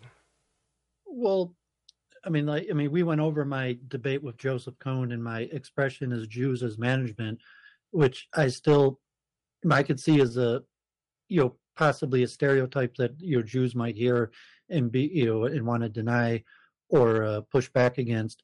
Uh, but you know, generally, I, I stick with that stereotype. So if you're converting to Judaism, you're entering management. So like, uh, you presumably, uh, you're like, well, I'm a Jew now, and it's time for me to uh, be in management and even it's like, well, no, no, you're going to be you know a, a, priest to nations, not to Jews. Now that you're a Jew, you're going to be management to the to non-Jews, uh, not to fellow Jews. Uh, you know, but uh, you know, say no. I mean, realistically, uh, you know, even like Chabad, you know, like we're turning people into leaders. Uh, you know, that that this uh, self-actualization Judaism somewhat a religion of self-actualization, and because we're a small uh, selective or, or, or, even delete people in some extent, uh, that uh, no makes sense that converts would expect to uh, rise into uh, leadership. I mean, why wouldn't you think that that would be part of becoming Jewish? The expectation to rise into leadership. Well, one has to consider the effect of what you're doing on on other people. So, if you are new to a stamp club, uh, generally speaking, you don't run for president of the stamp club if you are a new attorney, you generally speaking don't you know try to take a leadership role in in the legal profession. So, uh, generally speaking, when one is new to something, one does not immediately set about trying to run things and to take charge. Now, there are individual exceptions. So if you're, you know, incredibly competent and the community has a need then obviously you should step up. So my point is take leadership positions when that is to the benefit of the community, but otherwise keep your ego in, in chat and learn to assimilate to the ways of the community and you know look for perhaps more humble ways of contributing before stepping up to take charge of others. Anything you want to rejoin to? Yeah, well, I'm saying there's a natural connection between Judaism and management and leadership. And so you're saying oh i'm a jew now. I'm you're like i'm meant for leadership just by the fact that i'm jewish. And yeah i don't know if converts are, are like you know the next day like okay like i converted now i want to be in charge. Presumably you know the converts are part of the congregation and you know the Gemara and Yevamos, the Tosfos, uh, you know, it says converts, you know, the converts take Judaism more seriously. And even you know my experience, like uh, the downtown synagogue, uh, Chabad places, that uh, converts take Judaism more seriously uh, most of the time. And so if you're in a synagogue that has very weak membership, very weak Jewish affiliation, and you're a new convert, you're probably one of the people that are there more regularly and taking things more ser- seriously. And that after a few years, that you would rise to uh, like be on the board of directors or a, a leadership position is probably sociologically natural. I mean, certainly at the downtown synagogue, uh, you know, like almost half of the board of directors are, you know, like converts, and and the and the Jews who are on the board of directors are largely the absentee, like the people who show up to Friday services and all the events are dominated by converts, and a lot of the Jews on the board of directors, uh, they never show up. They're just on the board of directors. Well, like I'm actually Jewish, uh, so I, I think there's many reasons. It's not like a stamp club or a normal club that there's you know proclivity that if you're going to become Jewish, that you have a proclivity towards leadership, and that uh, the likelihood, especially in reform or, or more secular forms of Jewishness, that converts probably show up more often, take it more seriously, and therefore naturally, uh, not necessarily you know, through their own ambition, uh, but but just because, you know through a sheer showing up. You know, like in some extent, like these reform places, like just if you just keep on showing up, you're eventually going to be on the board of directors because so few people show up. And uh, I mean, you don't see it like that even in LA, like the the secular institutes that uh, you know, like it's dominated by converts who just always show up, and you know, not necessarily because they're overly ambitious or trying to assert powership, but just by the sheer seriousness with which they take Judaism. No, I, I, do see that, and so I think you've got some good points there. So I want to uh, wrap it up there for tonight, David. Bring you bring you back uh, another night. Uh, so thanks for coming on the show this evening. Any final words for tonight? Yeah, I, I mentioned that book. Uh, if it, if it was interesting, like uh, she's got some videos. This uh, by any a Goldberg by any other name, which is the myth. Even my own ancestors, the common myth that uh, um, Jews, when we got to Ellis Island, that the U.S. immigration staff changed their names. Like we gave them the Jewish name, and they wrote down an Anglo name. And my own mother, uh, your our ancestors have that uh, legend. And this woman uh, did extreme amounts of research. She went to the immigration offices, and she found there was never such a U.S. policy. Uh, it's unlikely there wasn't even such a uh, office at Ellis Island that did such a thing, and that it was Jews out of our own volition that purposely changed our name. And a lot of us changed our name, like in our family.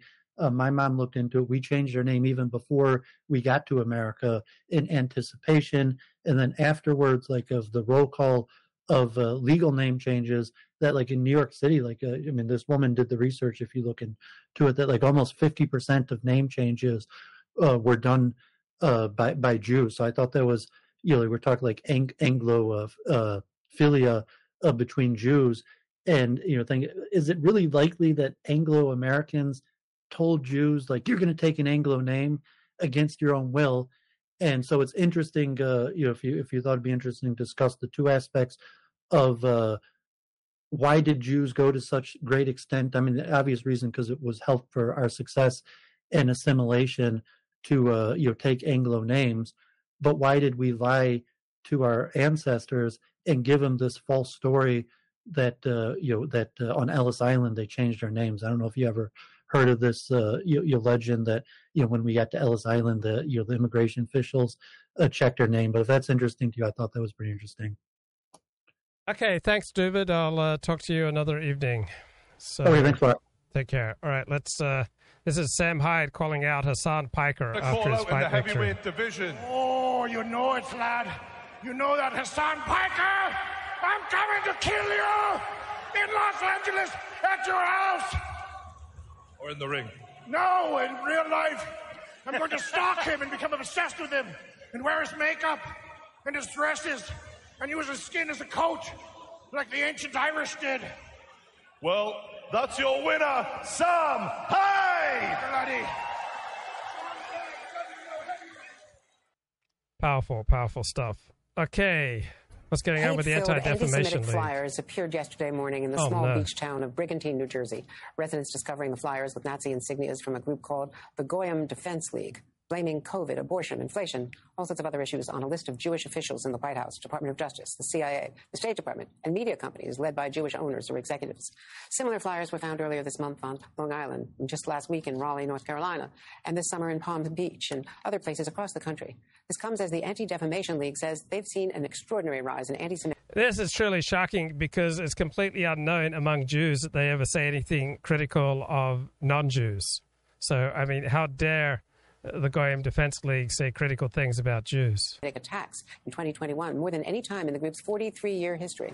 Joining us now is Jonathan Greenblatt, the CEO of the Anti Defamation League. Jonathan, this is so disturbing.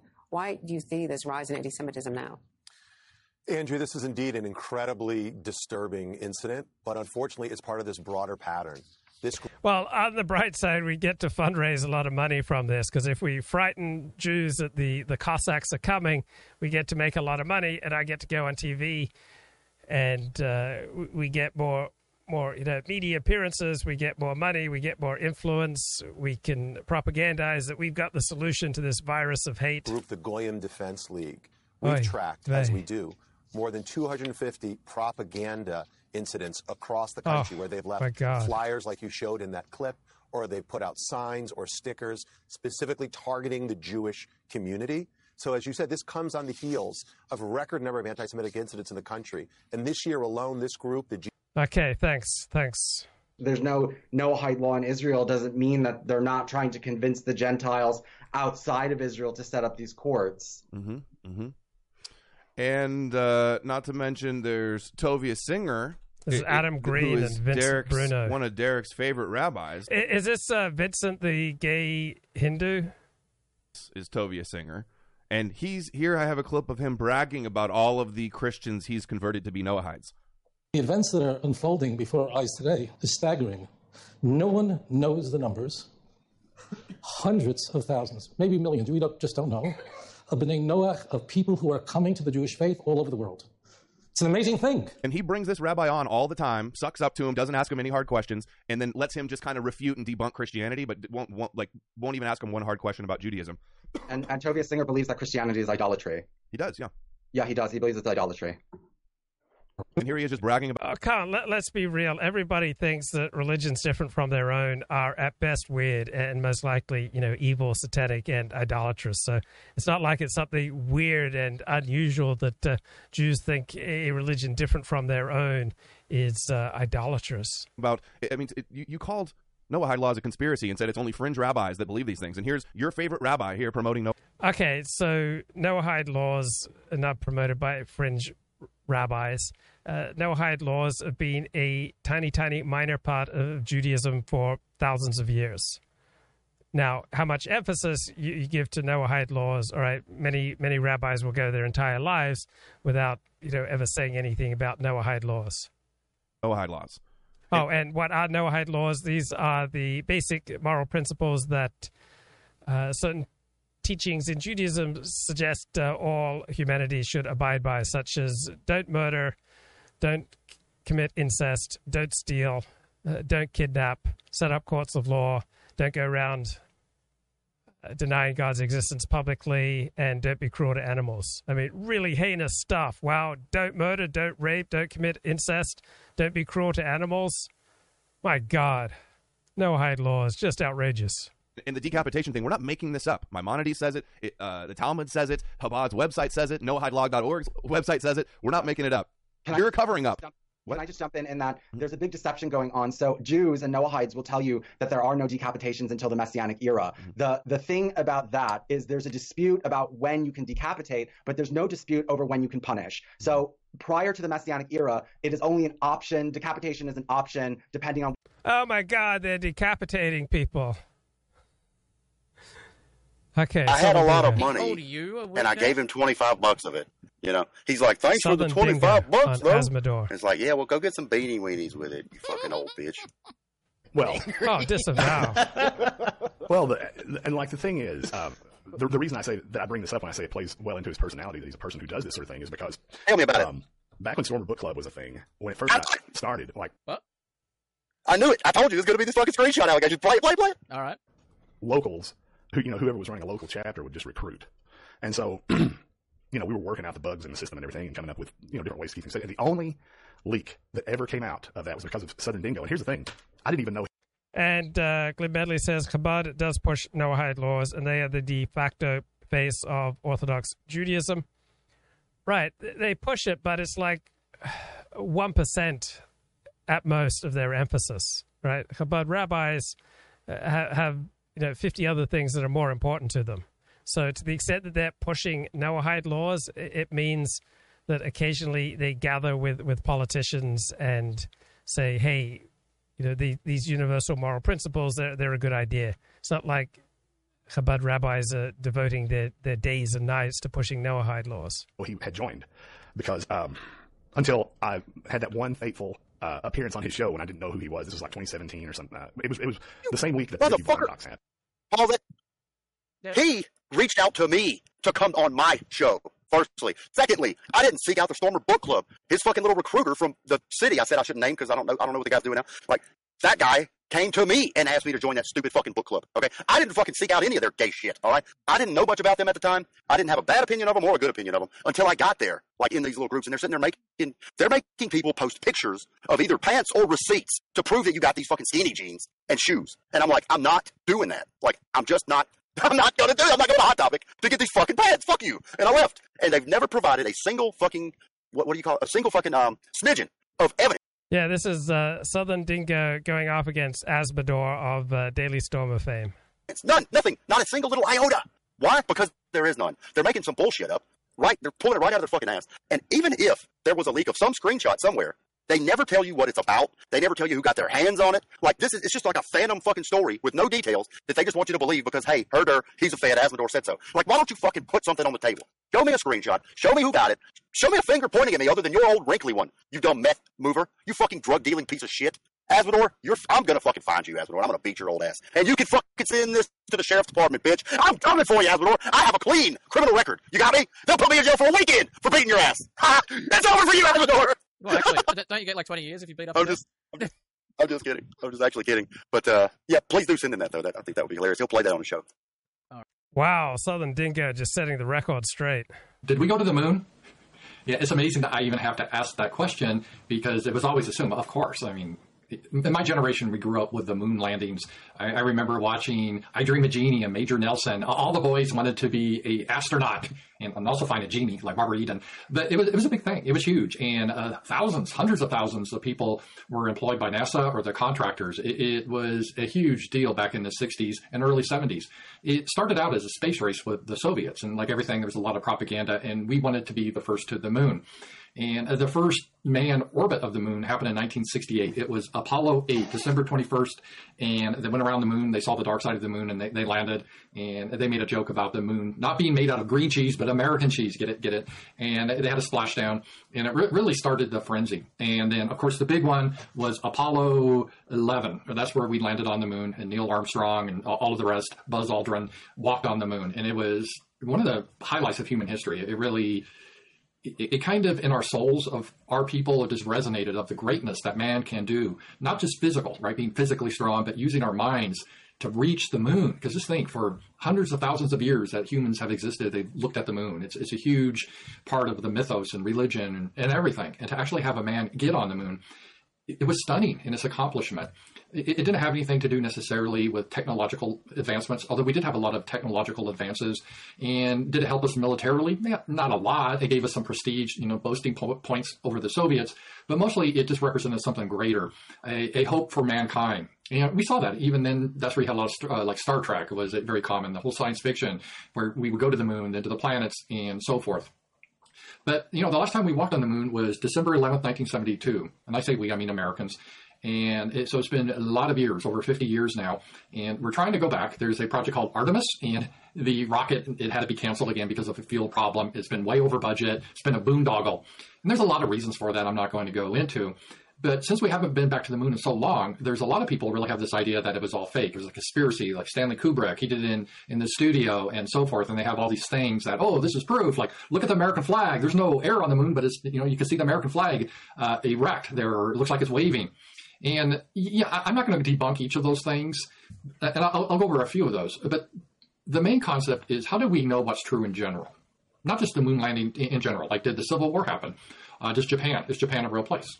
Uh, how do I know Japan's a real place? Uh, I, I have maps throughout my life. I've seen maps of Japan. I've never been to Japan though, and the maps they could all be fake. They could just put Japan on there to fool me.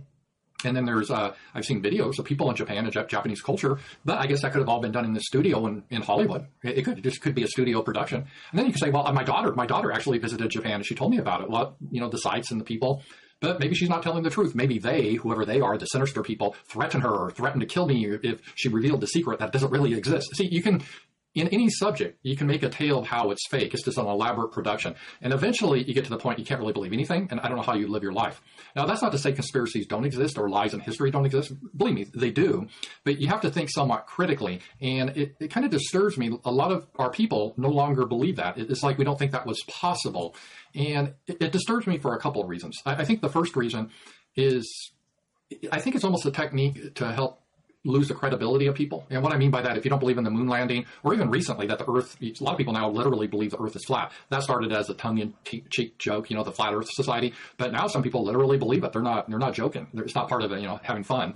And the problem is that if you believe in all sorts of obvious nonsense, then your other positions can easily be ridiculed. And I think some of this has been planned in order to uh, make people not credible. So if people do have a question about some historical event or scientific thing, but then they think the Earth is flat, all of a sudden their whole they're, they're just not a credible person and oh well you're nuts you're just like one of those flat earthers or don't think we went to the moon so your opinion about something that could be credible is all of a sudden not valid anymore so i think there's a little of that going on i, I, I really do and also, I, I, just find it really, uh, it's almost like defamatory against our people. Our people are so brave and, and uh, the ingenuity of all of the earth, right? Our Americans, our people did this. And it's amazing. It, it, really stunned the world. And I think we should take pride in that. After all these years, no one's done it since. And this was before fancy computers. They were using. Okay, looking at the chat, Alexander says if you accept that Hashem is the one true God, but you don't want the rest of the world to convert to Judaism, well, what is the rest of the world supposed to do religiously? Right? If you believe our religion is true, our God is true, but we don't want you worshiping the one true God, even though He created you too. Right? That, yeah, that doesn't actually make uh, make much sense. Think well, we could just riot and burn down the city. So you know, like they, they all believe that they hold the trump card when all said and done. I think that that's something they all inherently believe. I agree. Uh, there's definitely a big strain of triumphalism on the modern left. Uh, wokeism brings it about in a messianic context, but it's even there otherwise. Uh, now, looking at the future of the American right, which may more accurately be referred to as the American non-left, just a very broad coalition of people who dislike what the left has become, what will the future of it be? Because I don't think that the American non-left is going to get a majority uh, in the national popular vote, whether you're talking about congressional or presidential elections. I think that the national, that the non-left, the national level is going to be a smaller and smaller share of the population. I think that people on the non-left, particularly those who are members of various groups that could be described as uh, unambiguously on the right. I think a lot of them are going to sooner or later see the futility of trying to quote unquote take America back uh, or quote unquote make America great again. So, what do you think the right in, or the non left in the U.S. will be like, say, in 20 years' time? Halsey, then Paul. I think that if, if we want to see what the right and left will look like in Okay, the chat says what really changes whether or not you believe in the moon landing or the shape of the world? Is that going to affect your math scores, your mental health, or your work performance? Well, you would be dismissed as a kook by most normal people. And the only kind of people who won't have a problem with you will be dysfunctional losers. So you really don't want to do things to segregate yourself away from high achieving people, decent people, law abiding people, successful people and you really don't want to do things to segregate yourself in with the dysfunctional losers. So the worst thing about having an addiction, whether it's alcohol or under earning or debting or using porn or being a sex addict or a love addict or marijuana addict, is that you, decent people will distance themselves from you. And so the most important thing you can have in your life uh, are connections with good people. So yeah, taking on goofy fringe beliefs, such as we never really landed on the moon, you're going to isolate yourself from decent people and you're going to increasingly connect yourself with dysfunctional losers, which will destroy your life. 20 years' time, it's impossible to tell because I don't know what they'll look like in five years' time. I don't know what they'll look like in two years' time. The country is completely financially bankrupt at this point. We don't have any more money left. Every dollar they print is just going to raise inflation. And mm-hmm. the Fed has, and the Fed's usually pretty honest about this kind of stuff. They don't see an end in sight, even with the high interest rates, even with everything. They they are basically telling us we're screwed. We're at a point where Europe is seeing 80 to 120 percent increases in their electricity costs in a month alone. They're saying it'll be somewhere between six and 700 percent by winter, and that's at the beginning of winter. And we're not far behind because you know why? The only way we stop Europe from going into the next potato famine is by sending our gas and, and, and natural mm. gas that we don't have over there. So I'm just saying that that the idea that that we are going to be able to predict what will be on the right and left in 10, 20 years, who, God knows if, if the country will even exist or if it'll just be completely Mad Max. Paul? Yeah, I agree with what Halsey is, is saying, obviously, but uh, I, I, think what even complicates the situation more is there's no way of dumping these crazy woke leftist governments that are bankrupting their countries because they have majority votes on their side. 100%. Uh, I know a lot about German uh, affairs, and uh, as, as, as much as the left has screwed up the country, imposed the most absurd forms of wokeism and anti nationalism and anti fascism on these countries, the left is enormously popular. Uh, Robert Habeck, who is the Wirtschaftsminister, the economic, he's, he's horrible, but he's one of the most popular people in Germany. So is Baerbock, the uh, the foreign the uh, the Außenminister, the, the foreign minister, who's this uh, this woke woman.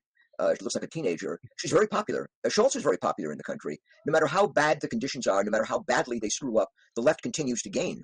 Um, Italy may be an exception, you know, a happy exception to this rule, mm-hmm. but uh, this seems to be true of most of these European countries. Uh, and I don't, I'm not even all that optimistic because the Rassemblement National got uh, 80 or 90 seats in the French Assembly. Uh, they're still vastly outnumbered by the left and the left center. Um, and uh, in the United States, you know, it, it is remarkable to me, or, or, maybe appalling, that the Democratic Party is doing as well as it is, considering that it screwed up everything in the country.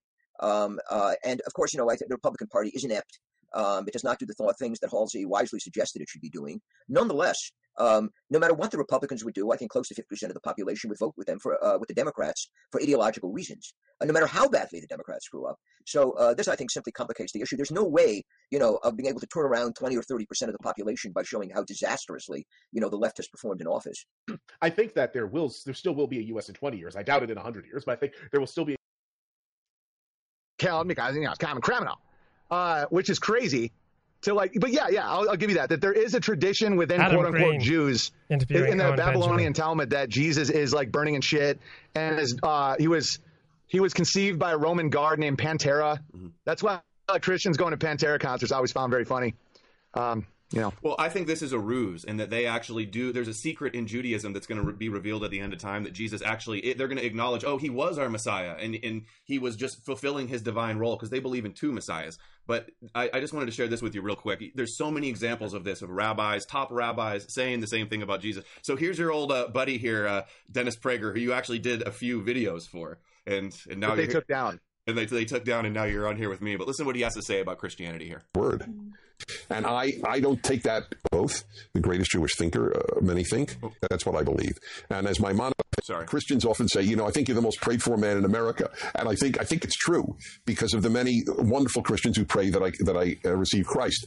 And I, I don't take that, by the way, I just want to make it clear. I'm not only not offended, I'm actually touched by it. These people really do love me and I love them. Christians true to their faith are doing God's work. That's what I believe. And as Maimonides, who was no fan of Christianity or Islam because he was persecuted by both, the greatest Jewish thinker, uh, many think. Uh, he said it's Christians uh, who brought the world to the Torah more than Jews did. Mm-hmm. And, and I never forget that. That's a fact. The reason people know the word Genesis or Leviticus or Deuteronomy uh, is because of Christians. In fact, I, am very, I'm very sad about uh, Jews getting as. Uh, so we could stop it there. So He's like a gangster. Would, he is. Would they? What's more likely the case that all of these stories in the Bible really happened, or that some grabblers made it up for this very reason to convince the Gentiles to worship their God and believe in their holy book? Uh, well, I just see Dennis Prager is just lying to get money. I mean, he told, um, he, I mean, they're not following the Torah or anything. I mean, he told uh, Dave Rubin that he's bisexual, and Dave Rubin is currently married to a guy who bangs him in the ass and they just adopted two kids. It's like these are clowns to me. So I think that I, when I watch that, I almost picture like like gangster type power moves of like, yo, I fucked your girl before you do, you did or something. You know, I don't, I don't see that as like valid theology. I see Dennis Prager as uh, somebody who's just trying to get naive Christians to give him money because he's you know good with magic. Like I just. I don't take him very seriously. It just seems kind of, you know, he's got a shaved face. The Torah says don't shave your face. He's like, told he told Dave Rubin he's bisexual. I'm like, what the fuck is this? See, that's one way I, I judge people now too. Is like how perver- like how tolerant of perversions are you? And and the the Torah says that uh, you know sodomites get fucking stoned, and these guys are like, oh my god, I married a man. And I'm like, okay, so you're not even Jews. You're just like these weird pink tied, shaved faced gay guys, you know. Uh, I want. I saw your video you had with Sam Tripoli arguing about how you were banned from Rockfin, and I'd like to talk about that if Mark from Rockfin would allow yeah, that. Of course. If that's okay with Martin from Rockfin, yeah. oh, is it Martin? I thought it was. Okay, what else have we got here? Whoops, that's. uh let me, let me get my act together. Pull up, uh, pull up another video. But uh, meanwhile, let's listen to Hal Brands and Michael Beckley on China. Is basically wrong. Uh, that that China should be viewed more as a risen or perhaps as a peaking power than as a rising power, because there's simply not much reason to expect the uh, really tremendous economic growth of the three decades after the beginning of the reform and opening period in 1978 1979 to continue. And in fact, it, it has already slowed considerably from where it was uh, on the eve of the global financial crisis in, in 2007, 2008. And there are a variety of reasons why China is going to find it very difficult to achieve the level of growth that the Communist Party wants to achieve in the coming years. Everything from a demographic problem. Okay, lies on the Liars right. on the right. Gavin McInnes, Gavin McInnes has hoaxed his audience. And I want to read a quote from Owen Benjamin, who has his own has his own thing going on here. But we're going to read this quote because I think this was really good. I think this was really emblematic of what this whole thing is about. So we're going to read this quote. It's in this Facebook post he makes. He says, I went to the right wing politically because I thought the left were grifting immoral liars. Boy, was I wrong. Well, that's hard to admit. It's hard to admit that when you've invested years into a political movement, like the right wing generally, that you're going to admit you're wrong. And so, you know, whether whether Owen is saying that genuinely or because he's he's done a lot of stuff himself, that doesn't matter. The sentiment is correct. The sentiment is that people go over to the right because they believed that the left was flawed, hypocritical, immoral, deceptive. And in their outrage, they said, Well, I'm going to go over to the right because the right is the opposite of those things. The right is different. But let's listen to Gavin in his own defense, his own explanation of what he did. Positive, like, why did he choose to pretend to be arrested by the FBI on his show? The word that I heard is he did it for attention, which is like honest, right? For someone who's just lied and deceived people. And in the Facebook messages, the screen caps Owen showed, he said he's never going to come out with the truth. He's never going to tell the truth regarding the situation. I don't know how he thought he was going to get away with it. I don't even. Are you allowed to fake yourself being arrested by the? I know you're not allowed to impersonate the FBI. He was kind of doing an impersonation through implication, an implicit impersonation. So I don't know what the legal status of it, but how do you get away with something? Apparently, he thought he was going to get away with it. Owen revealed him for the liar that he is, and he said he did it for attention, which is just true. I mean, we should take him at his word there. He did it for attention. And isn't that what all of these commentators are doing? They're competing in an economy of attention. They're looking for a certain degree of attention. And everybody's got different skills. Everyone has different abilities. You know, some people get attention by dancing with a various amount of clothes on. Some people get attention through saying controversial things. Some people get attention by affirming the beliefs of their audience. But these are all attempts at getting attention. And attention has a kind of value in itself, insofar as insofar as attention feels good. It feels good to get attention. Now, some people are introverts, they don't like attention, they don't want to get attention. But a lot of people derive pleasure from getting attention. So these people are not only benefiting from the feeling of getting attention, they're also benefiting from money. The claim that they'll make is that they could make more money in another field, in another path of life. But the truth is, they probably wouldn't get as much attention. So it's like while they're getting the attention, they're also getting the money. It's self interest. It's self interest. It's not about speaking the truth. It's not about anything virtuous. It's not about anything moral. It's about doing right by themselves.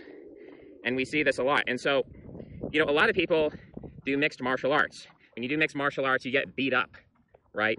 It hurts. It's painful. It's tough. But people willingly do it. They don't do it. When you see a guy like uh, the Irishman, I'm not talking about the Candyman here. I'm talking about, um, you know the one, you know the one, Conor McGregor. So when Conor McGregor does does uh, martial arts, was he doing it out of a moral altruism, was he doing it for himself? What people lie about all the time is this idea that if you've made sacrifices, that you are a moral person or you're an altruistic person. Making sacrifices is not an indication that you're moral or you're altruistic, but it's it's an indication that you've made some kind of cost benefit analysis and you've said that the sacrifice is worth it, that the juice is worth the squeeze. And so you're going to put in the time and the effort and you're going to get canceled and you're going to whatever cross you have to bear, but you're not doing it for the sake of other people. You're not doing it for the truth. You're doing it for yourself. That's something that a lot of people fail to understand in this political arena is that people who talk about politics and who make enemies as is like necessary. Like it's it's impossible not to talk about because it's polarized. It's impossible not to talk about politics without making enemies. And so people say, "Well, I've made these enemies. I've suffered these consequences. I'm such a holy person. You should support me, and you should give me money, and you should give me attention. And you should give me respect." I don't have respect for these people. I don't have respect for this movement. I don't have respect for these circles and spheres.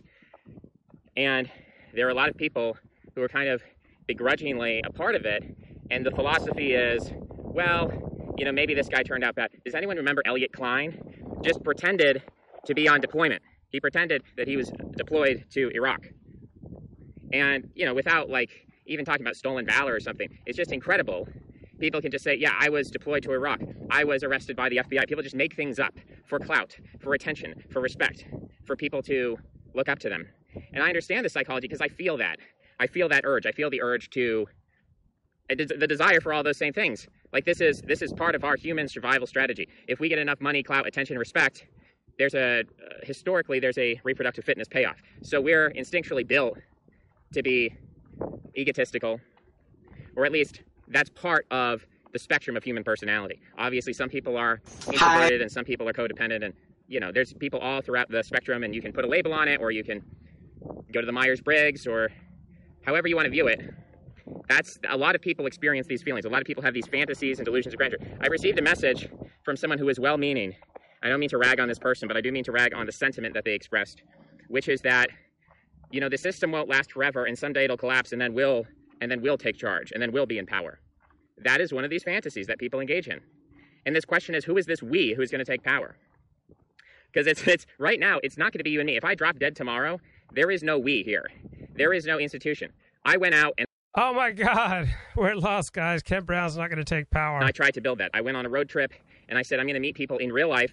I'm going to have a you know heart to heart connection with people. We're going to build this social capital. We're going to build this trust. And out of that, I'm going to find people who have different skills, different personalities, who are able to fill in those gaps because I can't do everything myself and I need help and I need to recruit people and I'm willing to do whatever it takes to do that. And so I did that for you know year, year and a half or so, and it wasn't worthless. And I would certainly do parts of it again.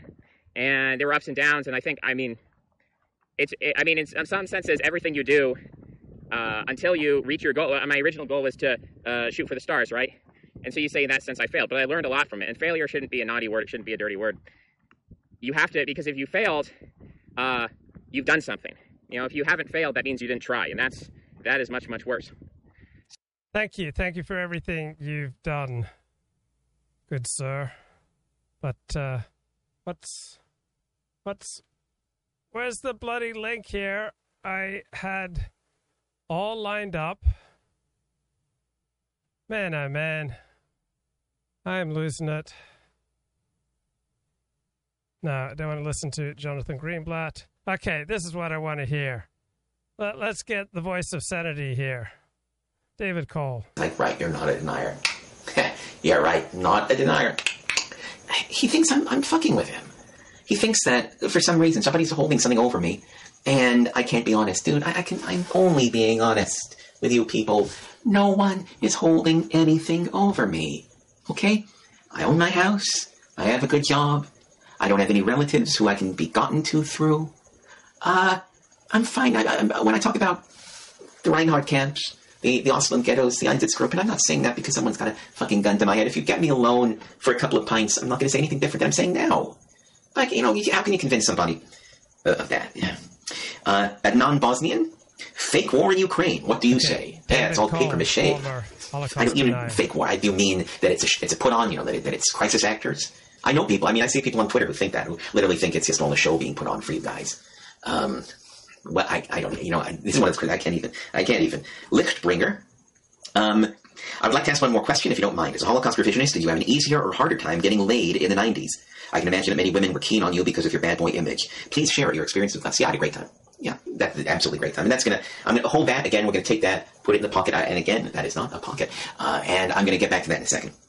Um, Okay, Lichtbringer asked a second, has a second question. Dear Dave, did you have a fleeting acquaintance with German neo-Nazis back in the 90s? I'm aware that you didn't think much of such idiotic figures then and now, but at least I've seen a photo of you with Ernst Zundel and the then right-wing extremist Ewald Althans, who uh, later left the Nazi scene after his homosexual coming out. I know from video footage that Leuchter was celebrated at personal meetings with German neo-fascists like Axel Reitz, etc., etc. Uh, Leuchter grinning like the pathetic worm he is when they complimented him at those denier meetings. Speaking of which, if you've seen the movie Mr. Death about Leuchter, I think I covered Mr. Death a few videos ago regarding your question, Lichtbringer. It's a good question. Thank you for asking. Two, two good questions. Um, one of my times in München, um, I wanted to meet these guys, uh, all of Zundel's circle, uh, not publicly, not not to, to, do anything with them publicly, but as a journalist, as a, as a guy who was curious. I spent a couple of nights hanging out with Zundel's clique in Munich, and I, I, it was fascinating. You had Ewald Althans, who was clearly gay, and he invited me to his home a few nights later for dinner, and it was him and his lover, and me and my camera woman because uh, I only travel with pretty women because I'm I'm not gay. Um, so you had Ewald Althans, who was clearly gay and was a government informant. You had a guy Marcus Baumeister, who was clearly Jewish and a government informant. You had a Greek guy with googly eyes, crazy like googly eyes. I don't remember his name. I just remember the googly eyes. Uh, you had a woman. There was one woman, and she she wasn't half bad looking uh, in the group. And then you had the only one of those guys who turned out not to be a government agent was this blonde kid. The only one there who looked the part of a true Aryan, like Nazi youth kind of kid, blonde kid, maybe nineteen, um, bulldog jaw bright blonde hair, bulldog jaw, and he wore a literal brown shirt. And uh, he didn't speak in, in, English. He was the one who didn't speak English, so he would always ask me a question through one of the others. He'd like, and then they would say, uh, Helmut wants to know how come you Jews run everything, and why must you murder everybody? Like, oh well, Helmut, let me let me tell you, Helmut. Um, that idiot kid was the only one who actually was the only true believer in the group. All the rest were government agents. But you know, I didn't do anything with these guys. Uh, just hung out, had beers with them, and had dinner with Althans and his lover. I won't say what happened after that. Let's just say the dessert surpassed the main course. Um, but it, look, it was a, it was fun. It was an experience. I would have done the same thing if I could have uh, hung out with like some some other kind of cell. You know, the only time I said no when I was in Japan, this uh, Japanese guy came up to me. Uh, it was my first trip to Japan. That would have been early '95. This guy came up to me and asked if I wanted to go hang out with the Japanese PLO representatives, the Ali Akbars there in, in Tokyo. And I was like, no, I got nothing to say. I, I, I don't know nothing about the Middle East, and I don't want to know. I don't want to know an Arab. I don't want to know uh, Sabra. I don't want to know any of them. I, I think they thought that I would hang out with the PLO and talk about, it. and here's why Israel must be destroyed, and if we destroy Auschwitz, we've destroyed Israel. Um, I couldn't care less about Middle East politics, and I don't. I personally don't care for Akbars anyway. Uh, most Akbars would probably want to blow me up sight unseen, so I don't want to have. I don't want to have tea with them. And Akbars don't drink. It's the other thing. I'm not going to hang out with people who don't drink. You know, right now, my non-drinking period, I am so fucking dull. I've gone out a couple times over the last few months, and I feel I feel how dull I am outside the house how thoroughly unimpressive I am at the moment. I try not to go out these days because I am so unimpressive. People are like, oh boy, I'm about to meet David Cole. And then I'm like this wet fucking blanket sipping on iced tea. Um, I don't like going out when I'm not drinking. I have till Thanksgiving. Thanksgiving is going to be when, uh, it, it, it's going to be when, oh yeah, speaker, if you're still with me, if, you, if you've come this far, okay, my birthday is September 2nd. 2nd. Uh, and if you want to give me anything, uh, you know, something easy, you don't have to ship, you know, anything one of the top images, but this is uh the not so it doesn't look that bad, but not so flattering. This is the the picture Adam that Green Canary Mission and the Kevin Jewish Barrett. groups used to attack. Oh, no, yeah, it's a, they always put those at the top of the Google results, but I, I didn't think it was too bad. So maybe they, they don't hate you as much as as you would think they would. well, if they would have got one that looked too much worse, it would have, you know, their bias would have shown. Uh-huh. But there you go. But yes, you you linked uh, my video. Rabbis explain the Judeo. w- uh, I'm sorry, the Abrahamic Judeo takeover conspiracy, and you say here you think Adam paints with way too broad a brush, and his analysis lacks nuance and balance. So, so hopefully, I can bring you some of that nuance here as we uh, follow up on our, our last talk. Um, in, in what way am I painting with too broad a brush? Because that video basically is just clips of rabbi after rabbi saying that their agenda is to get the whole world to worship their God. So, what's too broad about that? Well, uh, I wasn't so much thinking about just that particular video, but about your sort of Abrahamic uh, approach in general. And the broad brush, I would say, is lumping together all forms of Jewish messianic millenarianism, which are in fact uh, very, very different from each other and often at war with each other. For example, Marxism is a form of Jewish inspired messianic millenarianism that, in most ways, is radically opposed to Zionism, which is another extremist form of radical messianic millenarianism that's a spin-off of Judaism. And both Marxism and Zionism uh, are somewhat different from the satanic, uh, Freemasonic, uh, black magical uh, spin-offs of, uh, of of Jewish messianic millenarianism coming out of people like Shabtai Zvi. Although, of course, that did inspire Zionism. Marxism, not so much, I think, although perhaps the revolt against God uh, started there. So, anyway, these different manifestations. Uh, and, and finally, we should say that, that Judaism is a lot more than just uh, this messianic millenarianism. There's all kinds of stuff going on uh, in the Jewish community among the various types of, of uh, the rabbis, the various thinkers, various relatively identify as Jewish who are now the center of gravity of the Jewish community. So there's all of this stuff going on, much of it radically opposed to these other things going on. And it seems to me that what you've done is you've kind of lumped all of this behind a certain, like, you know, uh, Chabad um, approach to the messianic millenarian issue. And I, I think the Chabad approach is just has very little to do with Marxism. It even has not all that much to do with Zionism. It has, uh, I'm not sure how much it has to do with uh, Shabtai Zvi and Satanism. Uh, so, and, and it's certainly that all that stuff has very little to do with the uh, the the universalist uh, monotheisms, which you know basically Christianity and Islam. Okay, so I think that's going to do it for this evening. Take care. Bye bye.